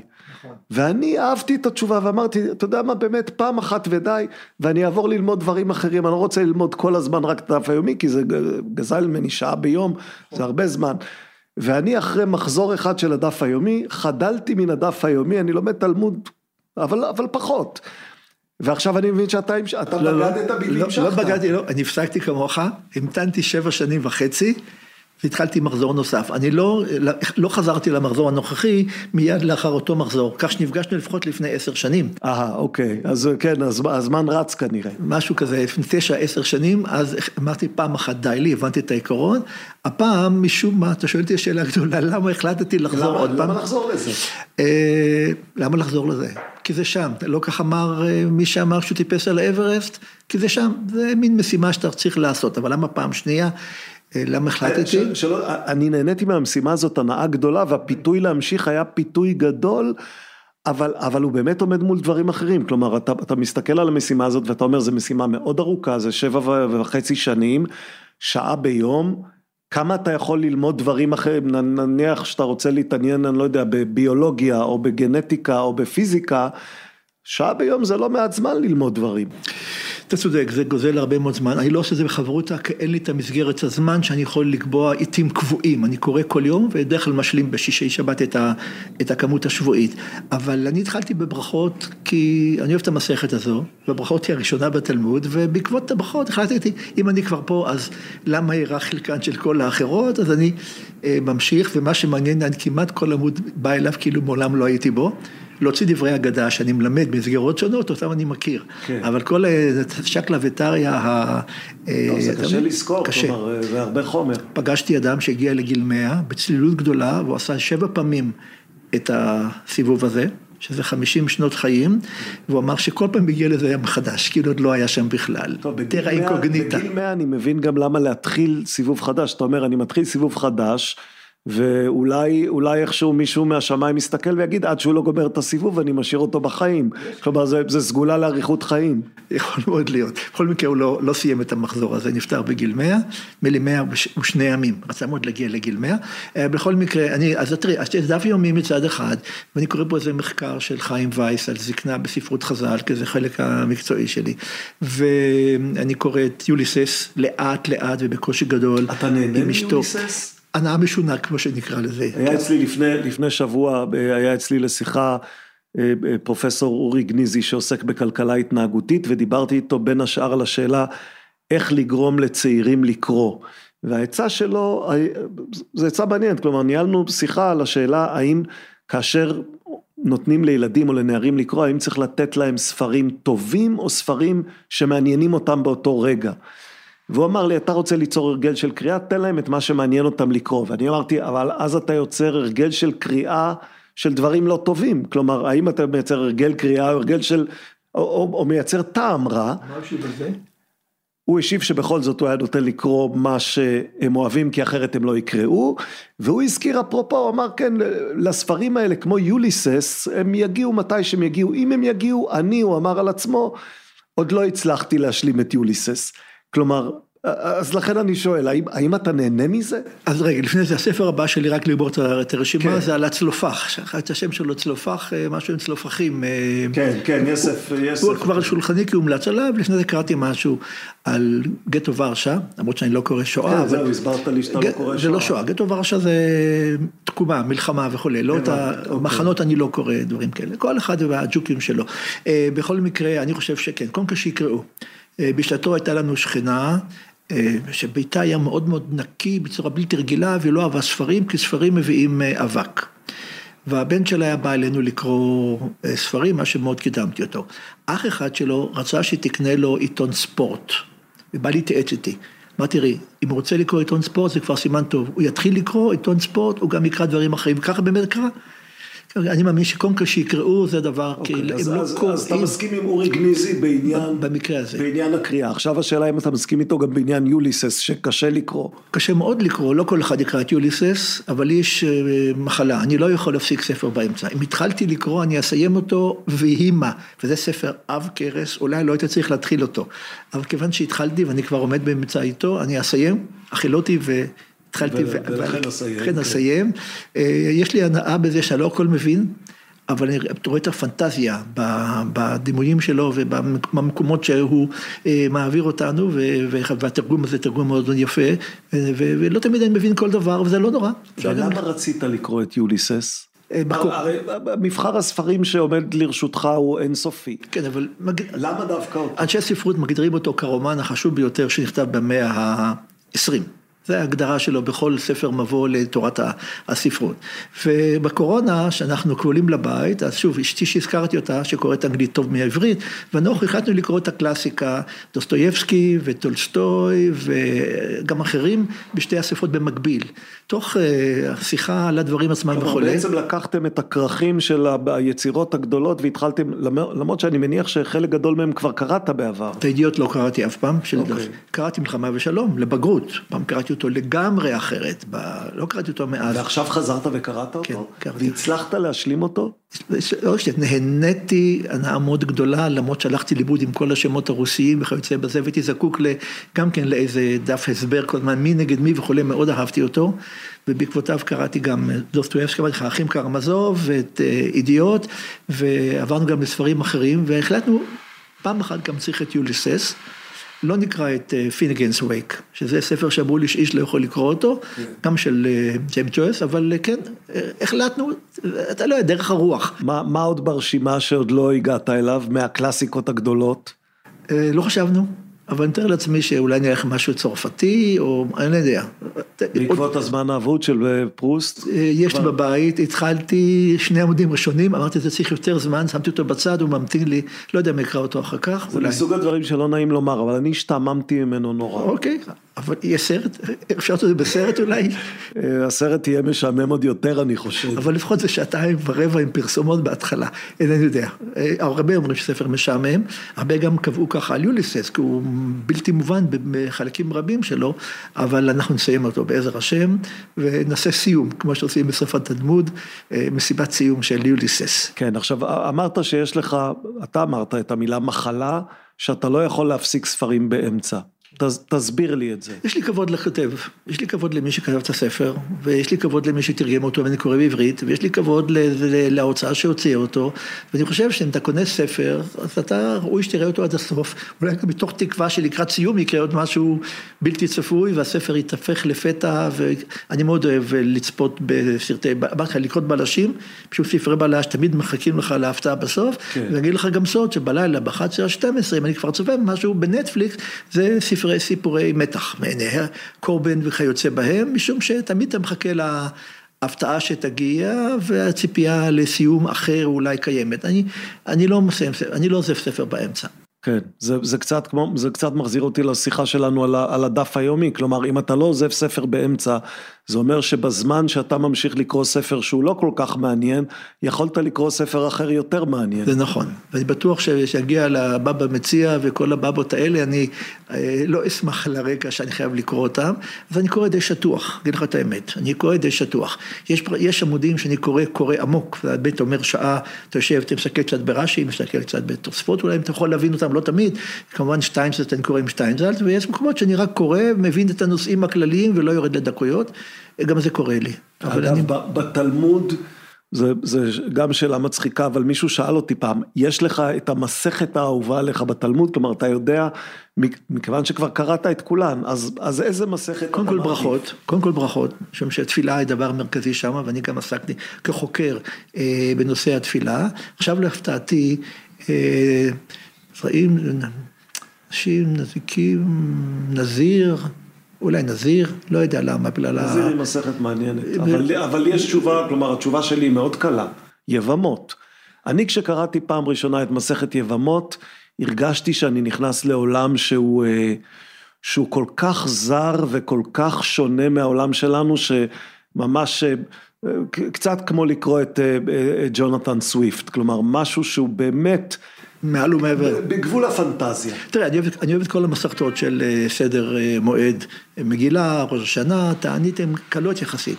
ביבמות אני לא מסתדר עם הפרקים הראשונים, כל השאלה של אה, הצרות והצרות הצרות וכולי, מי מייבם וכל זה, ה... זה המת... המתמטיקה כן, של... אבל אני לא הצלחתי להבין את זה, למרות כל הטבלאות וכיוצא בזה, אני גם לא הבנתי הרבה בעירובין עם כל הטבלאות למיניהן, אבל זה אני רואה כבושה שלי, שאני לא מצליח להבין את כל הנושא הזה של הלח"י וה, והכיוונים השונים של העירובין וסוגי העירובין וסוגי האזור. תראה, אדם לא, אדם לא יכול לדעת הכל, פה צריך איזו חשיבה מתמטית, הנדסית או משהו מעין זה, אבל אני קורא. אולי בגלל זה אתה, בגלל זה הלכת לספר ההגדה ולא לתלמוד. לפרקי אבות, משנה, ואחר כך להגדה, ו, ופחות לתלמוד. אתה צודק. מבחינה זו נכון, עכשיו שאתה עושה, אתה חוקר אותי לנפשי, זה כן, באמת זה, כך. זה, זאת הפסיכולוגיה שלך כ, כ, כחוקר. תראה, אני לימדתי בחוג לספרות עברית, לא בחוג לתלמוד. כן, הרבה נכון. אנשים uh, טועים לחשוב, כי באוניברסיטה העברית בירושלים, שם למדתי ולימדתי, מלמדים את ספרות חז"ל גם במקרא כפרשנות, מה שאמרנו annotated, לומדים את זה בתלמוד, כי זה הטקסט המרכזי, ספרות עברית כספרות, במחשבת ישראל כספר בעל ערכים, פילוסופיה, כן. בהיסטוריה של עם ישראל כמקור היסטורי, בחוג ללשון עברית כמקור לשוני, לומדים בשישה חוגים, לומדים את החומרים האלה, אבל אני באתי מחוג לספרות עברית, ספרות עברית מחפש את הטוב והיפה, שזה אגב המוטו של ספר ההגדה. הטוב והיפה. ביאליק היה פה מאוד מאוד, אם אנחנו עוברים אליו לרגע, ביאליק היה פה מאוד מאוד אה, ביקורתי בשאלה מה יביא ומה, ומה לא יביא. וההחלטה שלו הייתה הטוב והיפה. יפה מבחינה אסתטית וטוב מבחינה חינוכית. ופה גם ראה את הדור הצעיר, אם נחזור לגוליבר ול, ולסיפורי שני, שתיים דובים, ראה גם את הדור הצעיר כזה שהוא מדבר אליו בצד שירי הילדים שלו וכיוצא בזה. כש, כשחשבתי על ספר ההגדה, על ספר ההגדה ועליך במידה רבה אה, חשבתי שזה, אה, אתה הקומה השלישית, כלומר ישנן האגדות שנאספו ממקורות, ממקורות שונים, ישנם ביאליק ורבניצקי שבנו את הקומה הזאת של ספר ההגדה ואז אתה הצלחת להמציא מפעל חיים נוסף על מפעל החיים של ביאליק ורבניצקי, שהוא על מפעל החיים של כותבי האגדות עצמם. אני מוכן, זה כבוד גדול בשבילי לתאר בדרך הזו. לא, כלומר, המילה מפעל, זה נכון, אז זה שבע שנים. אם תראה את רשימת הפרסומים שלי, תראה שבשבע שנים לפתע פרסמתי באופן מאוד מאוד ספורדי כמה דברים, ושפעם היה הספר האגדה הגדול הזה שעומד פה לפנינו, שאתה היית שותף נאמן שלי בו, בואו לא נכחיש את העובדה הזו, כן. אה, שבע שנות עבודה אה, בספר הזה, הכל התחיל מהפגישה עם אוהד זמורה. זה שבע שנות עבודה שלך, בתוספת של עוזרים וחוקרים, כלומר, יש כאן הרבה יותר משבע שנות אדם שהושקעו בספר ההגדה במהדורה שאתה חתום עליה. נכון, אבל הכל, כל ההתחלה הייתה פגישה מאוד מרגשת עם אוהד זמורה, שבא במיוחד לירושלים, הוא כבר לא היה אדם צעיר ולא היה אדם בריא, שבא לשכנע אותי לעשות את המפעל הזה. בטענה שזה, תמיד הוא חלם לראות מהדורה חדשה של ספר אגדה, והוא שווה את לוי באותה פגישה. הוא לא האריך ימים אחר כך. אבל זו הייתה ההבטחה שלי, ואז באמת בהתחלה חשבתי לעשות דבר אחר. לשפר את ספר אגדה על ידי הוספת דברים שביאליק ורבניצקי לא כללו בספר. או רבניצקי וביאליק, כמו שצריך לומר למען, למען היושר, ככה הופיע במהדורה הראשונה. רבניצקי וביאליק. לא, לא, לא זכרתי, לא הייתי כן, כן, מהדורה הראשונה, 1908. שם... ולמה החלפנו את השמות? כי לא ביאליק נשאר מפורסם ורבניצקי פחות. החליפו את זה כבר בשנות ה-30. אבל מה, מטעמים של פרסום? ודאי, ביאליק הוא הדמות הידועה יותר. מי מכיר את רבניצקי? כן. סליחה מכל צאצאיו, אבל ביאליק היה הדמות המפורסמת, וכבר במהדורות הראשונות, לא הראשונה, יותר מאוחר שינו את הסדר. אה, בכל מקרה, העבודה שלהם הייתה, הייתה אה, אל, אה, סלקטיבית, כלומר הם בחרו, הם לא הביאו את כל מה שהם מצאו. ואני תמיד מנסה לדמיין בעיני רוחי, יושבים שם אנשים באיזה עליית גג באודסה, יש יריות בחוץ, 1908, תקופה מאוד קשה. מעתיקים בכתב ידם או במכונת כתיבת הרמס כזאת, טק טק טק טק טק, אה, מהדור הראשון ההוא, אלפי קטעים. יש ששת אלפים קטעים בספר אגדה, ומן הסתם עוד ששת אלפים אחרים שהם לא כללו. והשאלה מה לא נכלל בספר אגדה היא שאלה מרתקת, וחשבתי מלכתחילה שזה בתפקידי לעשות, להשלים את ספר ההגדה ולהוסיף את כל הדברים כולם. עד שאנשי ספר אמיתיים, כמו חיים באר, שהוא מומחה לביאליק, ואחרים שכבר הלכו לעולמם, כמו פרופסור גרשון שקד ואחרים, אמרו לי, סליחה, אתה מהדיר את ספר הגדה של ביאליק רבניצקי. זה לא ספר אגדה של שינן. אתה רוצה לחבר ספר אגדה משלך? בבקשה. המקורות פתוחים לפניך. אתה חייב להיות נאמן לביאליק ורבניצקי, ואני באמת התאפקתי, וכמעט לא שיניתי, אלא במקום אחד או שניים נאלצתי לשנות ממה שהם עשו, אבל באופן עקרוני זה ספר אגדה. נאלצת לשנות, אגב, גם מצאת שגיאות אצלם בהפניות. שגיאות הרבה, שגיאות כן. הרבה, הרבה בניקוד, הרבה בהבנת מילים לועזיות. תראה, מה שהם ידעו בפרסית וביוונית ולטינית, זה לא מה שאנחנו יודעים היום עם כל המחקר. ודאי, שינויים כאלה עשיתי, אבל שינוי של ממש, שיניתי רק בשני מקומות שהרגשתי צורך אה, לשנות, והיה לי על מי לסמוך. במהדורה של 1948, מהדורה האחרונה, היא הופיעה עוד בחייו של רבניצקי. ביאליק כבר נפטר ב-1934, כידוע בניתוח שלא הצליח שם בווינה. רבניצקי טוען שביאליק... הניתוח הצליח, אבל החולה לא שרד. רבניצקי כותב שביאליק קרא דפי הגהה של ספר אגדה על ערש דווי, זה מאוד מעניין אם זה נכון. בכל מקרה, במהדורה של 48 מצאתי הערת שוליים קטנטנה, אני, אני מאוד אוהב הערות שוליים, שמעיר שם רבניצקי, שבינתיים, מאז המהדורה של 34 למהדורה של 48, התחיל תיאודור בגרמניה לפרסם את מדרש בראשית רבה במהדורה מדעית על סמך כתבי יד. אנחנו כחוקרים מסתמכים היום רק על מהדורות מדעיות וכתבי יד, אם יש. והוא מעיר שביאל, שהוא מצא את, שרב, שתיאודור, יהודה תיאודור, התחיל לפרסם מהדורה מדעית, והוא תיקן כמה מקומות על פי נוסח המהדורה שפרסם תיאודור. ראיתי בזה אישור לבדוק. לתקן על פי אותה מהדורה. על, על כל המהדורות המדעיות. כן. הרשיתי לעצמי לבדוק, ובמקרים בודדים גם לתקן על פי מהדורות מדעיות, מתוך המשפט הבא שחקוק היה מול שולחני. אני מתקן מה שנראה לי בטוח שגם ביאליק ורבניצקי היו מתקנים, לו ידעו מה שאני יודע היום. זה היה עיקרון. פרט לכך, לא נגעתי. בשני המקומות שבהם אני נגעתי, אחד נוגע ליחסי הוא והיא, ואחד נוגע ליחסי ישראל ואומות העולם, אם אתה רוצה לשמוע באמת כן, דברים אומרים. יחסי ישראל ואומות העולם, זה אותו מאמר ידוע, כל המציל נפש אחד, כאילו, כאילו הציל עולם מלא. בדפוסים כתוב כל המציל נפש אחד מישראל, כאילו הציל עולם מלא. היינו מגבילים את זה למשהו מאוד לאומי. כן. אבל בכתבי היד, ועל זה כתב מאמר יפה פרופסור אורבך, שהנוסח הנכון היה כל המציל נפש אחת, ללא כל קשר מהיותו ישראל או לא היותו ישראל. ביאל קרבניצקי, שלא הכירו את כתבי היד, הביאו את נוסח מישראל.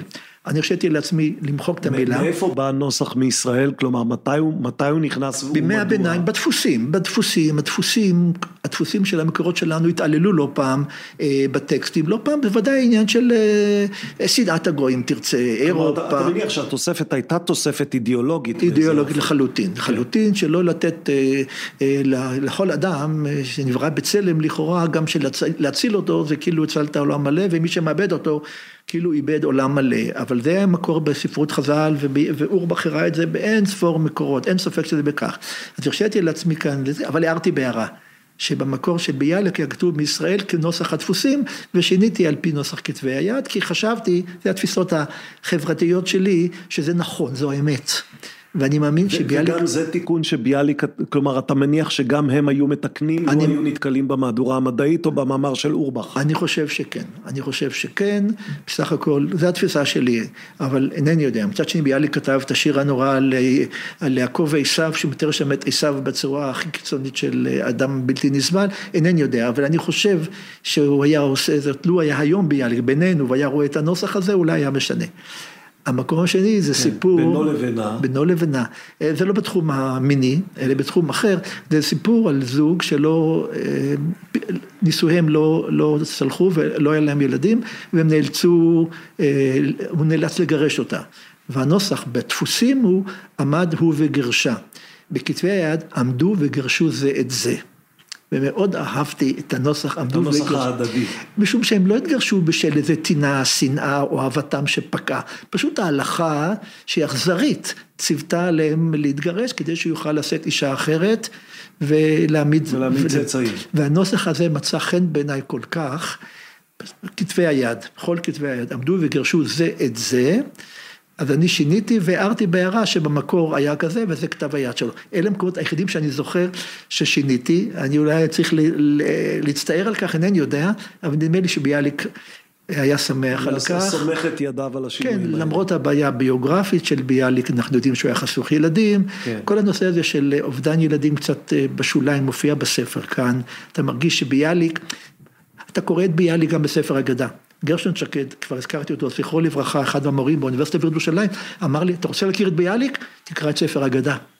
כך הוא אמר, לא מהמעשות שלו ולא מהנאומים שלו, כי הנאומים שלו תמיד לקהל מסוים, ואפילו בסיפורים, תקרא את ספר אגדה, תכיר את ביאליק טוב יותר. זו אמירה מאוד מעניינת. האם כשאתה קורא את ספר האגדה, אתה יודע להסביר לי את שיטת הבחירה או את הרציונל של בחירת הדברים שנכנסו ולא נכנסו? חלק מהדברים כן, נכתבו על זה מחקרים, יש הרבה מאוד מחקרים אה, בהחלט יפים. זה, זה שיטתי בכלל? כלומר, ברור לך שהייתה שם שיטה, או שאתה אומר, בעצם ישבו שני חבר'ה, סליחה שאני קורא להם שני חבר'ה, ישבו שני חבר'ה ובחרו בחירה שיש בה ממד משמעותי של אקלקטיות. את זה אנחנו אוהבים, את זה אנחנו פחות אוהבים, זה נראה לנו, זה לא נראה לנו, או שהייתה פה איזו מחשבה מתודולוגית מסודרת. מסודרת מאוד לא, ואני חושב שהמוטו, שוב, הוא מסגיר את הדברים. כל הטוב והיפה. הצד האסתטי היה חשוב מאוד לביאליק. לכן למשל, כאשר הוא מצא איזו אגדה יפה, שבתוכה שולבו פסוקים ללא צורך, כי הפסוקים רק באו לאשש את העלילה, אבל אפשר היה את העלילה להביא בלא הפסוקים, הוא פסח על הפסוקים. היינו דכתיב, או זה שנאמר לא הביא, קיצץ אותם, וזה שערורייה למי שקורא את המקורות. על ביאליק מודיע במבוא שהוא עשה זאת כך, משום שהוא רצה להביא את זה בצורה היפה ביותר, שתמשוך את ליבו של הקורא, לכן הוא גם ערב מסורות שונות. אם מצא שני סיפורים שונים, על, או שני, שתי וריאציות שונות על אותה עלילה, יכול היה לבנות מתוכם סיפור חדש, שלא מופיע לא כאן ולא כאן, אבל מופיע בספר אגדה, הוא משקף את התפיסות האסתטיות של ביאליק ורב רבניצקי, אני מניח שביאליק נתן את הטון ורבניצקי עשה את העבודה, אם מותר לי להיות קצת גס בדברים עצמם. כן. אבל את הטון, את ההחלטות היו ביאליקיות, ועניין של הטוב והיפה הוא מאוד חשוב, יש פה מדיניות, גם בפרקים האחרונים, אתה מסתכל, בפרקים האחרים, אתה מסתכל על... טוב, טוב, טוב והיפה, אתה יודע, זה, זה, זה החלטה ביאליק... של טעם, זה לא החלטה של שיטה. זה ביאליק, זה ביאליק. זו השיטה, השיטה שלו, אני מניח שדברים שהוא השאיר בשוליים, שהוא הכיר ולא הביא, משום שחשב או שהם פשוט לא מספיק יפים מבחינה אסתטית, או שאין בהם יסוד מספיק טוב חינוכי לעם המתאושש אה, בתחילת המאה העשרים אה, בשליש הראשון של המאה העשרים עד שנת שלושים וארבע, זו התקופה, כן, יש כבר עליות לארץ ויש כבר תרבות עברית בארץ ישראל ויש כבר עונג שבת שהוא מקדם בתל אביב ויש גם אה, כל הפעילות של ביאליק, ספר אגדה משתלב בדברים עצמם, אני לא יכול להסביר על כל קטע וקטע למה הביא אותו ולמה לא הביא קטע אחר. אבל מה שהביא נראה לי עומד בכלל הזה של דברים יפים או פתגמים ששגורים בפי העם לפעמים אפילו מביא אותם בארמית, אם כבר הציבור אה, מכיר אותם בצורה היפה הזו, הוא מפרש את הדברים. פירוש ראשוני שהתאים לקורא של 1908, הוא מסביר מילים לא מובנות כמו מרכבה או דברים אחרים, כן, כן. או שטיח, אבל הוא, הוא לא מסביר מילים לא ברורות כמו פרוסבול, או כמו אני יודע מה. כי פרוסבול כולם ידעו מה זה, ושטיח לא בהכרח. ומה זה דמאי? מישהו לא יודע מה זה דמאי? הוא לא מסביר את המילה דמאי בכלל, שזה אגב סוג מסוים של מזון שלא לא אושר, לא עבר את המעשר, לא אוסר. לא משנה, אז צריך היה את, ה, את, ה, את הפירוש לשנות, וזה מה שפה עשיתי פה, פירוש חדש. אז בדקתי את המקורות שלו ותיקנתי רק ברמה של השטח, מילה בודדת שפסח עליה מראה מקומות שגויים. כתב היד שביאליק הוא היה נורא, המם שלו נראתה כמו ו'. כל שני החלקים שלהם הם כל כך קרובים זה לזה, התחברו, אז הרבה מראה מקומות לא נכונים, בדקנו כל מראה מקום, השווינו כל טקסט אל המקורות שלו, ניקדנו מחדש מילים שהוא לא ידע, או לא יכול היה לנקד, או ניקד על פי הניקוד שלו, זה עבודה, עבודה מאוד מאוד גדולה. כמה, כמה אתה רואה ב, במהדורה הזאת משהו שיש בו גם ממך, כלומר שהוא גם יצירה אומנותית או, או שלך. לא, אני רק פרש... אני הפרשן, אני באמת פה בדברים האלה, אני שוליה של ביאליק ורבניצקי.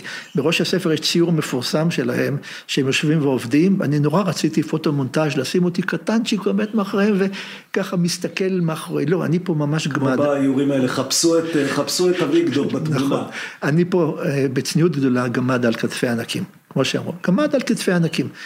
זו המלאכה שאני עומד מולה נדהם, איך אפשר היה לעשות אותה? גם היום, זו מלאכה שעם כל האמצעים הטכנולוגיים שעומדים לרשותנו, אני לא רואה מי שיכול לעשות מעשה כל כך גדול. האהבה שלהם למקורות, יש להם גרסא דיאנקותא כמובן, הם לא כן, לא באו מעולם כן, חילוני, ושיטת המיון שלהם היא מאוד מעניינת, והתחומים שהם עוסקים בהם, הם לא בוחלים בשום תחום, גם תחום הבריאות וגם אסטרונומיה וגם כישוף, שלא לדבר כמובן על הסיפור המקראי, שלא לדבר כמובן על תולדות עם ישראל, שלא לדבר על אה, סיפורי חכמים. אגב, ביאליק ורבדיצקי פתחו את הפתח לעיסוק הספרותי בסיפורי חכמים. עד זמנם אנשים קראו תלמוד ופסחו על ההגדה. אה, טח, טח, טח, כמו שהיום קורה גם בבתי ספר ממלכתיים דתיים לפעמים, הילדים שלי עברו שמה, הגיעו דף אגדנו, תקראו את זה לבד, ועברו הלאה לנושא הלכתי. בהרבה מקרים זה משום שהאגדות הם המקום החתרני והמסוכן יותר בתלמוד. יפה אמרת, אני לימדתי שנים אחדות בישיב אוניברסיטי, קורסי קיץ, עד שהפסיקו, שגילו שאני מלמד את זה בצורה חתרנית. כלומר, נותן להם קרות לדבר, לא חתרני. נותן למקורות לדבר. האגדות בתלמוד יש בהן יסוד שהוא יסוד מערער בהרבה מאוד מובנים. יפה, אז אותן תלמידות שהזכרתי בחמדת הדרום, לא פעם, אה, הם, הם הכירו את הסיפורים מכועסו חכמינו. יש עיבוד מאוד מוכר סיפורים לילדים, חזרנו לעיבודי ילדים. כועסו חכמינו, שם מספרים את הסיפורים בצורה תמימה מאוד. כשאתה מגיע למקורות אתה רואה שהמקורות הם לא בדיוק כאלה, שהם טיפה יותר קשים להבנה או יותר אה, אה, קשים לעיכול או להסכמה עם הדמויות של החכמים. חז"ל לפעמים היו גם נקמנים, והם היו, ידעו גם לכעוז על זה, והמריבות ביניהם לא פעם הרקיעו שחקים וכולי, זה לא מספרים בגיל הרך, והגננות שמספרות לילדים גם קוראות את החומר הזה, מה זה מה שהן מכירות, הן לא קוראות דף תלמוד. ספר אגדה בדברים האלה אה, פוקח עיניים, או תרצה, מעוור את העיניים, תלוי איך תסתכל. האם, האם אתה מרגיש שבדור הנוכחי, אה, מלמדים עוד פחות מבעבר? כלומר, האם אתה חושב שהצנזורה העצמית או הצנזורה המסוימת על מקורות התגברה עם השנים או פחתה עם השנים? תראה, עם כל הגל עכשיו, שאני קצת ער לו, של מה שנקרא ההתחדשות היהודית, שבא לידי ביטוי אה, ב-929, אם תרצה, של אה, לימוד תנ"ך עם כל העולם הגדול שנבנה סביבו, ואם אתה מדבר על אה, מכינות קדם צבאיות ומכינות כלליות שמלמדות, אם זה עלמה ובינה ואלול וכל הגופים האלה, ויש, יש התחדשות. התלונה נגדם תהיה שמלמדים רק את הדבר החתרני ולא את, ה, את, לא את הלחם והתפוחי אדמה של הסוגיות הסטנדרטיות. אוקיי, bread and butter אתה אומר, או כן. תפוחי אדמה ולחם, איפה הדימוי שלך אני לא יודע. אני לא. אוקיי, בכל מקרה, זה נכון. בשר ותפוחי אדמה או לחם וחמאה. אתה יצרת פה שתי... כן, אבל לא ביחד כמובן. מיזגת פה כן. שני דימויים. לא, זה נכון. ייתכן שזה התלונה, אבל שוב, כמו שאמרנו קודם, קודם כל שיקראו. קודם כל שיקראו, קודם כל ש... ש... שה... אני אומר תמיד, אני רוצה להאהיב את החומרים עליהם, קודם כל שזה לא יהיה זר להם, שיבינו שגם בתלמוד יש בו משהו שמדבר עליהם, ואני מאמין שמזה ייפתח גם אפשרות לקרוא לפעמים גם סוגיה, סוגיה הלכתית פשוטה, כמו חובות האב על הבן וכולי, במסכת אה, קידושין, שהיא פשוטה למדי, או דברים לא צריכים להגיע לדברים המורכבים של, אה, של אני יודע מה, ב... צרת צרתה. צרתה ויבמות אתה אומר ועירובין. אני למדתי בתיכון ממלכתי, לא דתי. למדנו תלמוד, המורה הצליח להעיב עלינו את אלו מציאות ושניים אוחזים בטלית, משום שלימד אותה בצורה יפה והיה מעניין ולא התקשינו גם בסוגיות התלמודיות עם תלמד תמלאת, צריכים לפתוח פתח, ברגע שפתחת פתח צר, אתה תגיע גם לאולם, אני כך מאמין, וזה מה שעמד מאחורי המשימה של שבע שנות העבודה האלה. כן, לו, לו אתה שואל לעצתו של חיים באר וכותב את ספר ההגדה של שנען, במה יהיה שונה מספר האגדה של ביאליק ורבניצקי? אני לא, אני לא שולח אותך עוד לעבודה, אבל אני אומר, נניח, ש, נניח שהיית אומר, אוקיי, זה, זה הדבר הבא שאני עושה. שב, שבע שנות אה, עמל, ויהיה גם לי ספר אגדה. אוקיי, אז אמר לך שבימים האחרונים אני מאוד עוסק הרבה בשאלה מה יהיה ספרי הבא. כי הספר שאני כותב אותו עכשיו, במסגרת ספרי קרן אביחי, עתיד להופיע בשנה הקרובה, והוא יעסוק בתולדות ההפטרה. אבל לא רק ההפטרה האשכנזית, אלא גם עדות המזרח, ואיטליה, ותימן, והקראים, ורומניה, וארץ ישראל הקדומה, תולדות ההפטרה. כבר שואלים אותי, ומה יהיה הספר הבא? תולדות ההפטרה, כלומר זה ספר מחקר, או שזה ספר של כל ההפטרות? ופירושים לא, לא, אין לי עניין להביא את ההפטרות ופירושים, כל אחד יכול למצוא את ההפטרות בכל ספר אה, פירוש, פירוש תנ"ך, אתה לא צריך אותי שאפרש לך את נחמו נחמו עמי, או את הפטרת אה, וישלח יהושע ושניים מרגלים. זה לא ספר בעצם מחקרי במידה רבה. על הקשר בין ההפטרות לבין הפרשות, כן. בשבעה מנהגים שונים. שכמעט כל שבת יש שניים או שלושה מנהגים שונים, שונים ממש, לא רק שמתחילים פסוק אחד או פסוק אחר, הקשר ביניהם וההתפתחות של הדברים עצמם, אבל זה, זה לא העיקר, העיקר שכבר שואלים אותי, כיוון שהספר הזה, מה, מה אני, הבא, מה הבא, כן. ואני באמת חוכך בדעתי מה יהיה הבא, כי תודה לאל, יש לי התקציב, קרן אביחי שאני מועסק בה, והוא אמר את זה לכבודה, תאפשר לי אה, לכתוב ספר נוסף או ספרים נוספים אם ארצה להגיע אליהם, עוד לא החלטתי. מגדגד לי גם האפשרות של לעשות איזה מין קומפנדיום, זה מין השלמה לספר ההגדה, או משהו, אגדה של פסח, שיש מיליוני אגדות של פסח, אבל אמרו לי, מה, אין לך אגדה של פסח? יש המון אגדות של יש פסח. יש המון, אבל אין לך אגדה של פסח, זה כאילו אתה... אם היית, לך... אם היית מתייעץ בי, הייתי אומר לך, שני דברים אל תעשה. אל תעשה ספר פירושים על פרשת השבוע. אני לא עושה. כי יוצאים שלושה כאלה כל שבוע. אני לא עושה. ואל תעשה אגדה של פסח, כי יוצאות כאלה עשרים כל שנה. נכון, אבל זה לא אגדה של פסח של שנען, אומרים לי. ופעם כתבתי מאמר, הכותרת שלו הייתה, יש לי הגדה, משמע אני קיים. כלומר, כל גוף בעם, בעם הזה היה חייב שתהיה לו הגדה משלו, אם זה פמיניסטיות ואם זה צמחונים. אתה אומר, לקיבוצים יש הגדה, לצה"ל יש הגדה, גם לשינן צריכה להיות הגדה. לבונדיסטים יש הגדה, לחילונים יש הגדה, לבעלי בעלי נטיות מיניות, אלה יכול יש אגדה משלם, אם אין לך אגדה אתה לא קיים, אתה צריך אגדה, או בניסוח אחר, אמור לי מה אגדתך ואומר לך מי אתה, אז מגדגד לי, אבל אני לא רואה איך זה יקרה, מציעים לי אולי לקחת ספר משלי, נראה לי כבד מדי, גדול מדי, 31 פרקים.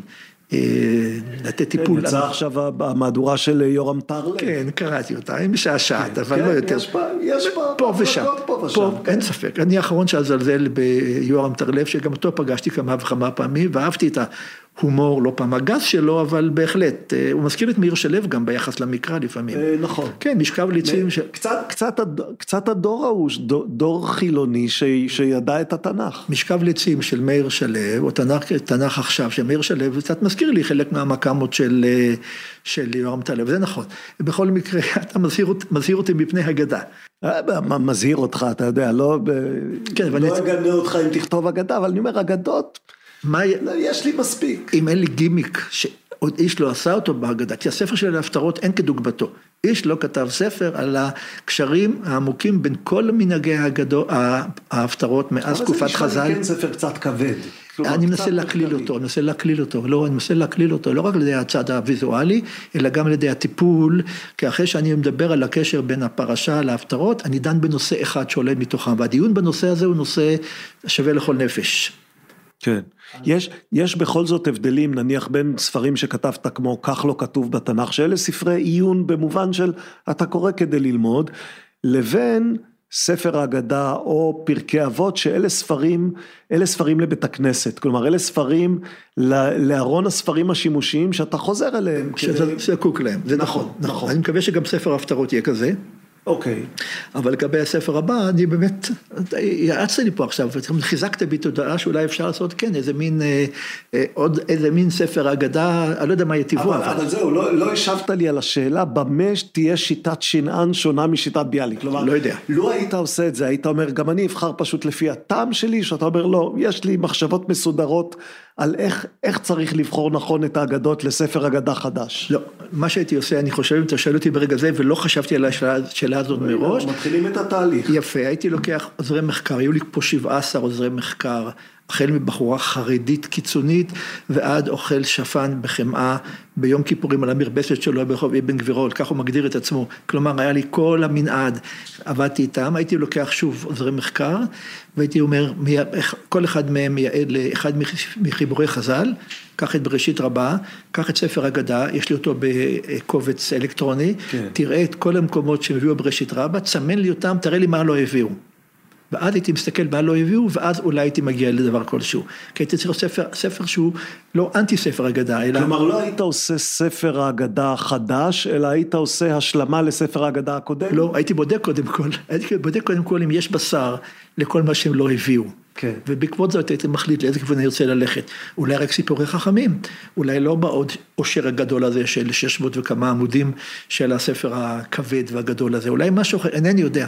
זה מסוג הדברים שמתבשלים אצלי לאט לאט. הרבה פעמים שואלים אותי, הרי אתה שולף מהשרוול, לא שולף מהשרוול, אני יושב על זה הרבה מאוד זמן מראש, והדברים שמגיעים הם נשלפים, אבל הם שם כל הזמן. כך שלא יודע, אולי, אולי משהו בתחום ההגדה, אולי רוצים שאני אעשה... רומן לא מדגדג לך לכתוב.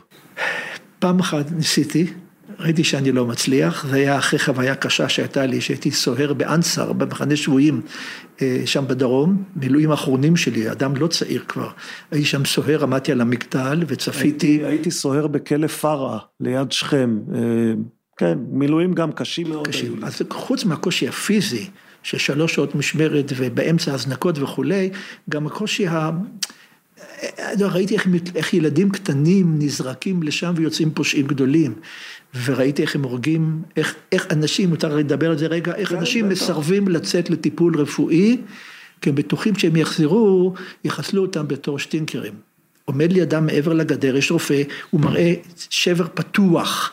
העצם בחוץ מוגלה, הוא לא מוכן לצאת, אלא אם כן השוויש, שזה חניך תורן יבוא איתו. וצה"ל אומר, לא, סליחה, אתה צריך לבוא לטיפול רפואי לבד. הוא מסרב, דברים כאלה, ואין לי שום רחמים על מחבלים, ברור לך, וכל זה, בכל זאת יש איזה צעד קשה, וביום הראשון שהיינו שם, ערב ראש השנה קיבלנו מתנה, הם רצחו מישהו וזרקו אותו מעבר לגדר, בטענה שהוא אה, שתף פעולה.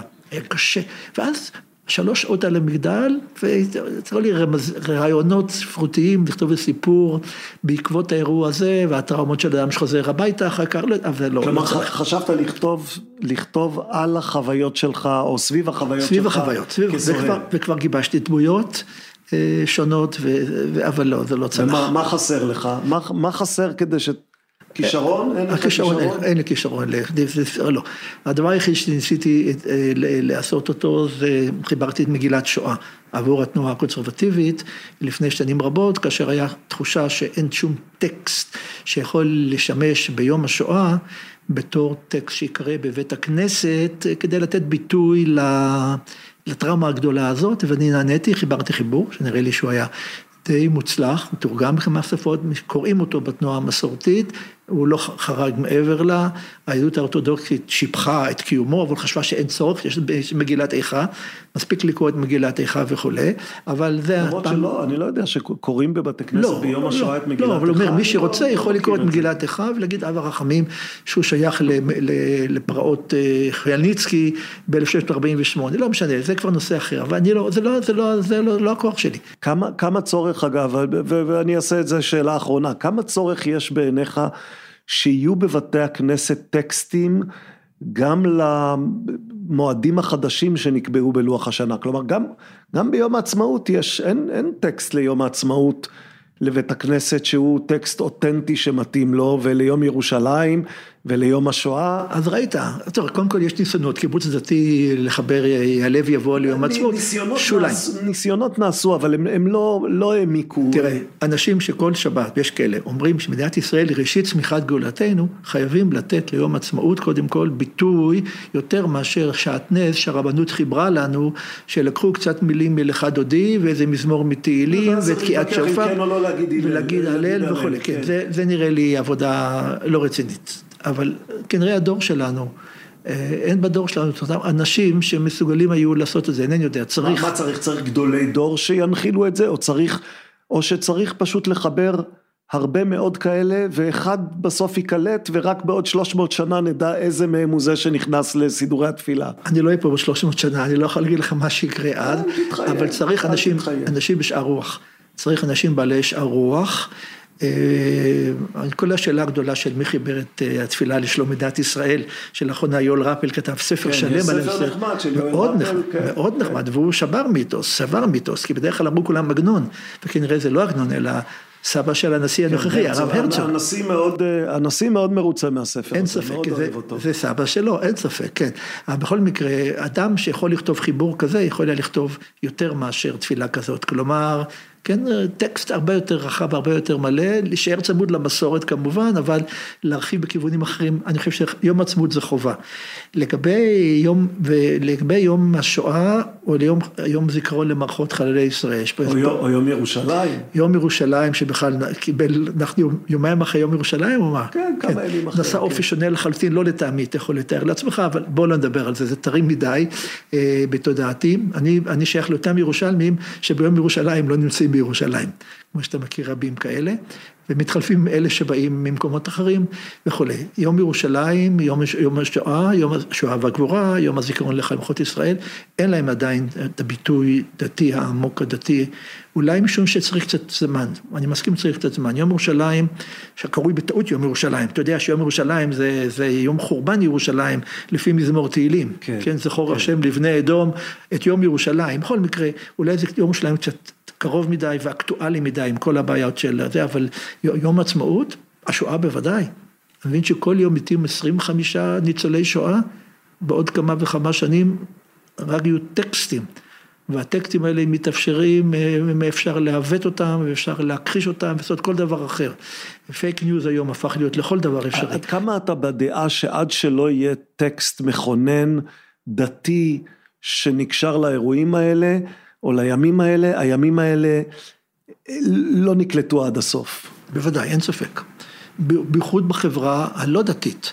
שיכולה להיפתח בכל זאת לסוג מסוים של טקסטים. אתה אומר, עד שאין אגדה של פסח, זה לא זה. לא, זה, לא זה.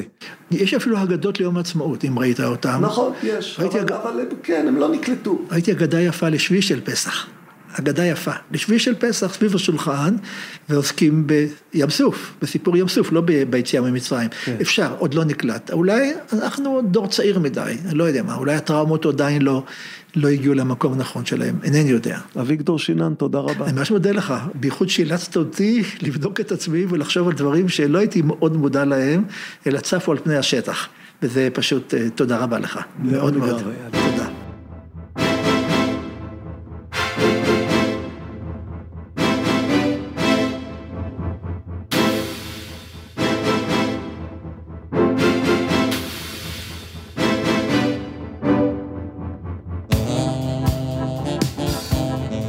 הכיפות והשועל, מקווים שאתם עדיין איתנו, תודה שאתם עדיין איתנו ותודה לאביגדור שנען שהקדיש לנו את הזמן כדי לדבר על שלושת הספרים שבחר.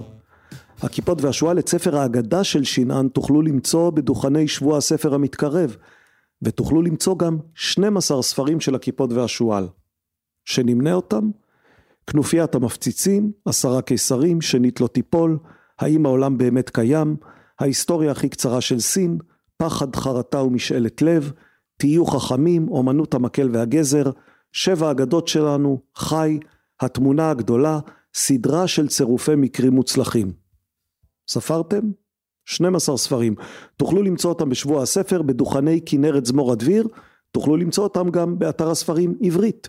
סדרת ההסכתים הכיפות והשועל נעשית בשיתוף עברית, אתר התוכן הספרותי הגדול בישראל, המציע לקרוא בכל דרך ספרים דיגיטליים קוליים ומודפסים. 12 ספרים ועוד היד נטויה. ממש לאחרונה סיימנו לערוך שני ספרים שיצאו בסתיו, אחד על קורלציה מול סיבתיות, השני על בטהובן, לודוויג ואן בטהובן. שני ספרים נהדרים לסקרנים ולסקרניות. ולצד הספרים יש גם שיחות, זו שקיימנו עם שנען וכל אלה שלפניה, נמנה כמה מהשיחות האחרונות, חיים שפירא על סטטיסטיקה ופחד מוות, אורי גניזי על קריאה של ילדים וגיוס של חרדים, שמוליק פאוסט על השאלה אם התלמוד הוא עדיין ספר שימושי, אלכס יעקובסון על השאלה אם זלנסקי יותר יהודי או יותר אוקראיני.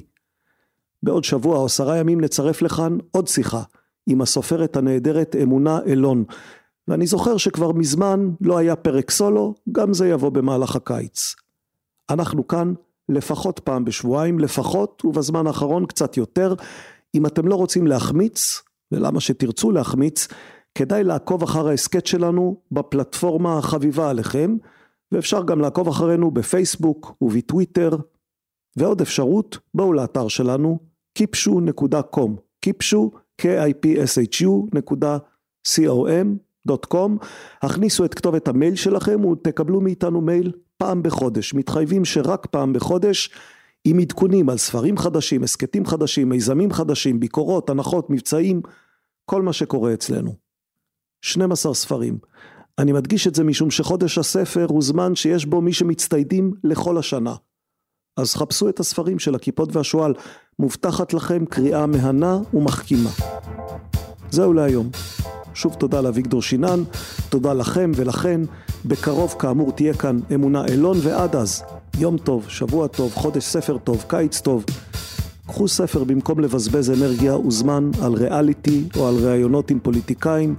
קחו ספר לטיסה, לחופשה, קחו ספר לחוף הים. להשתמע.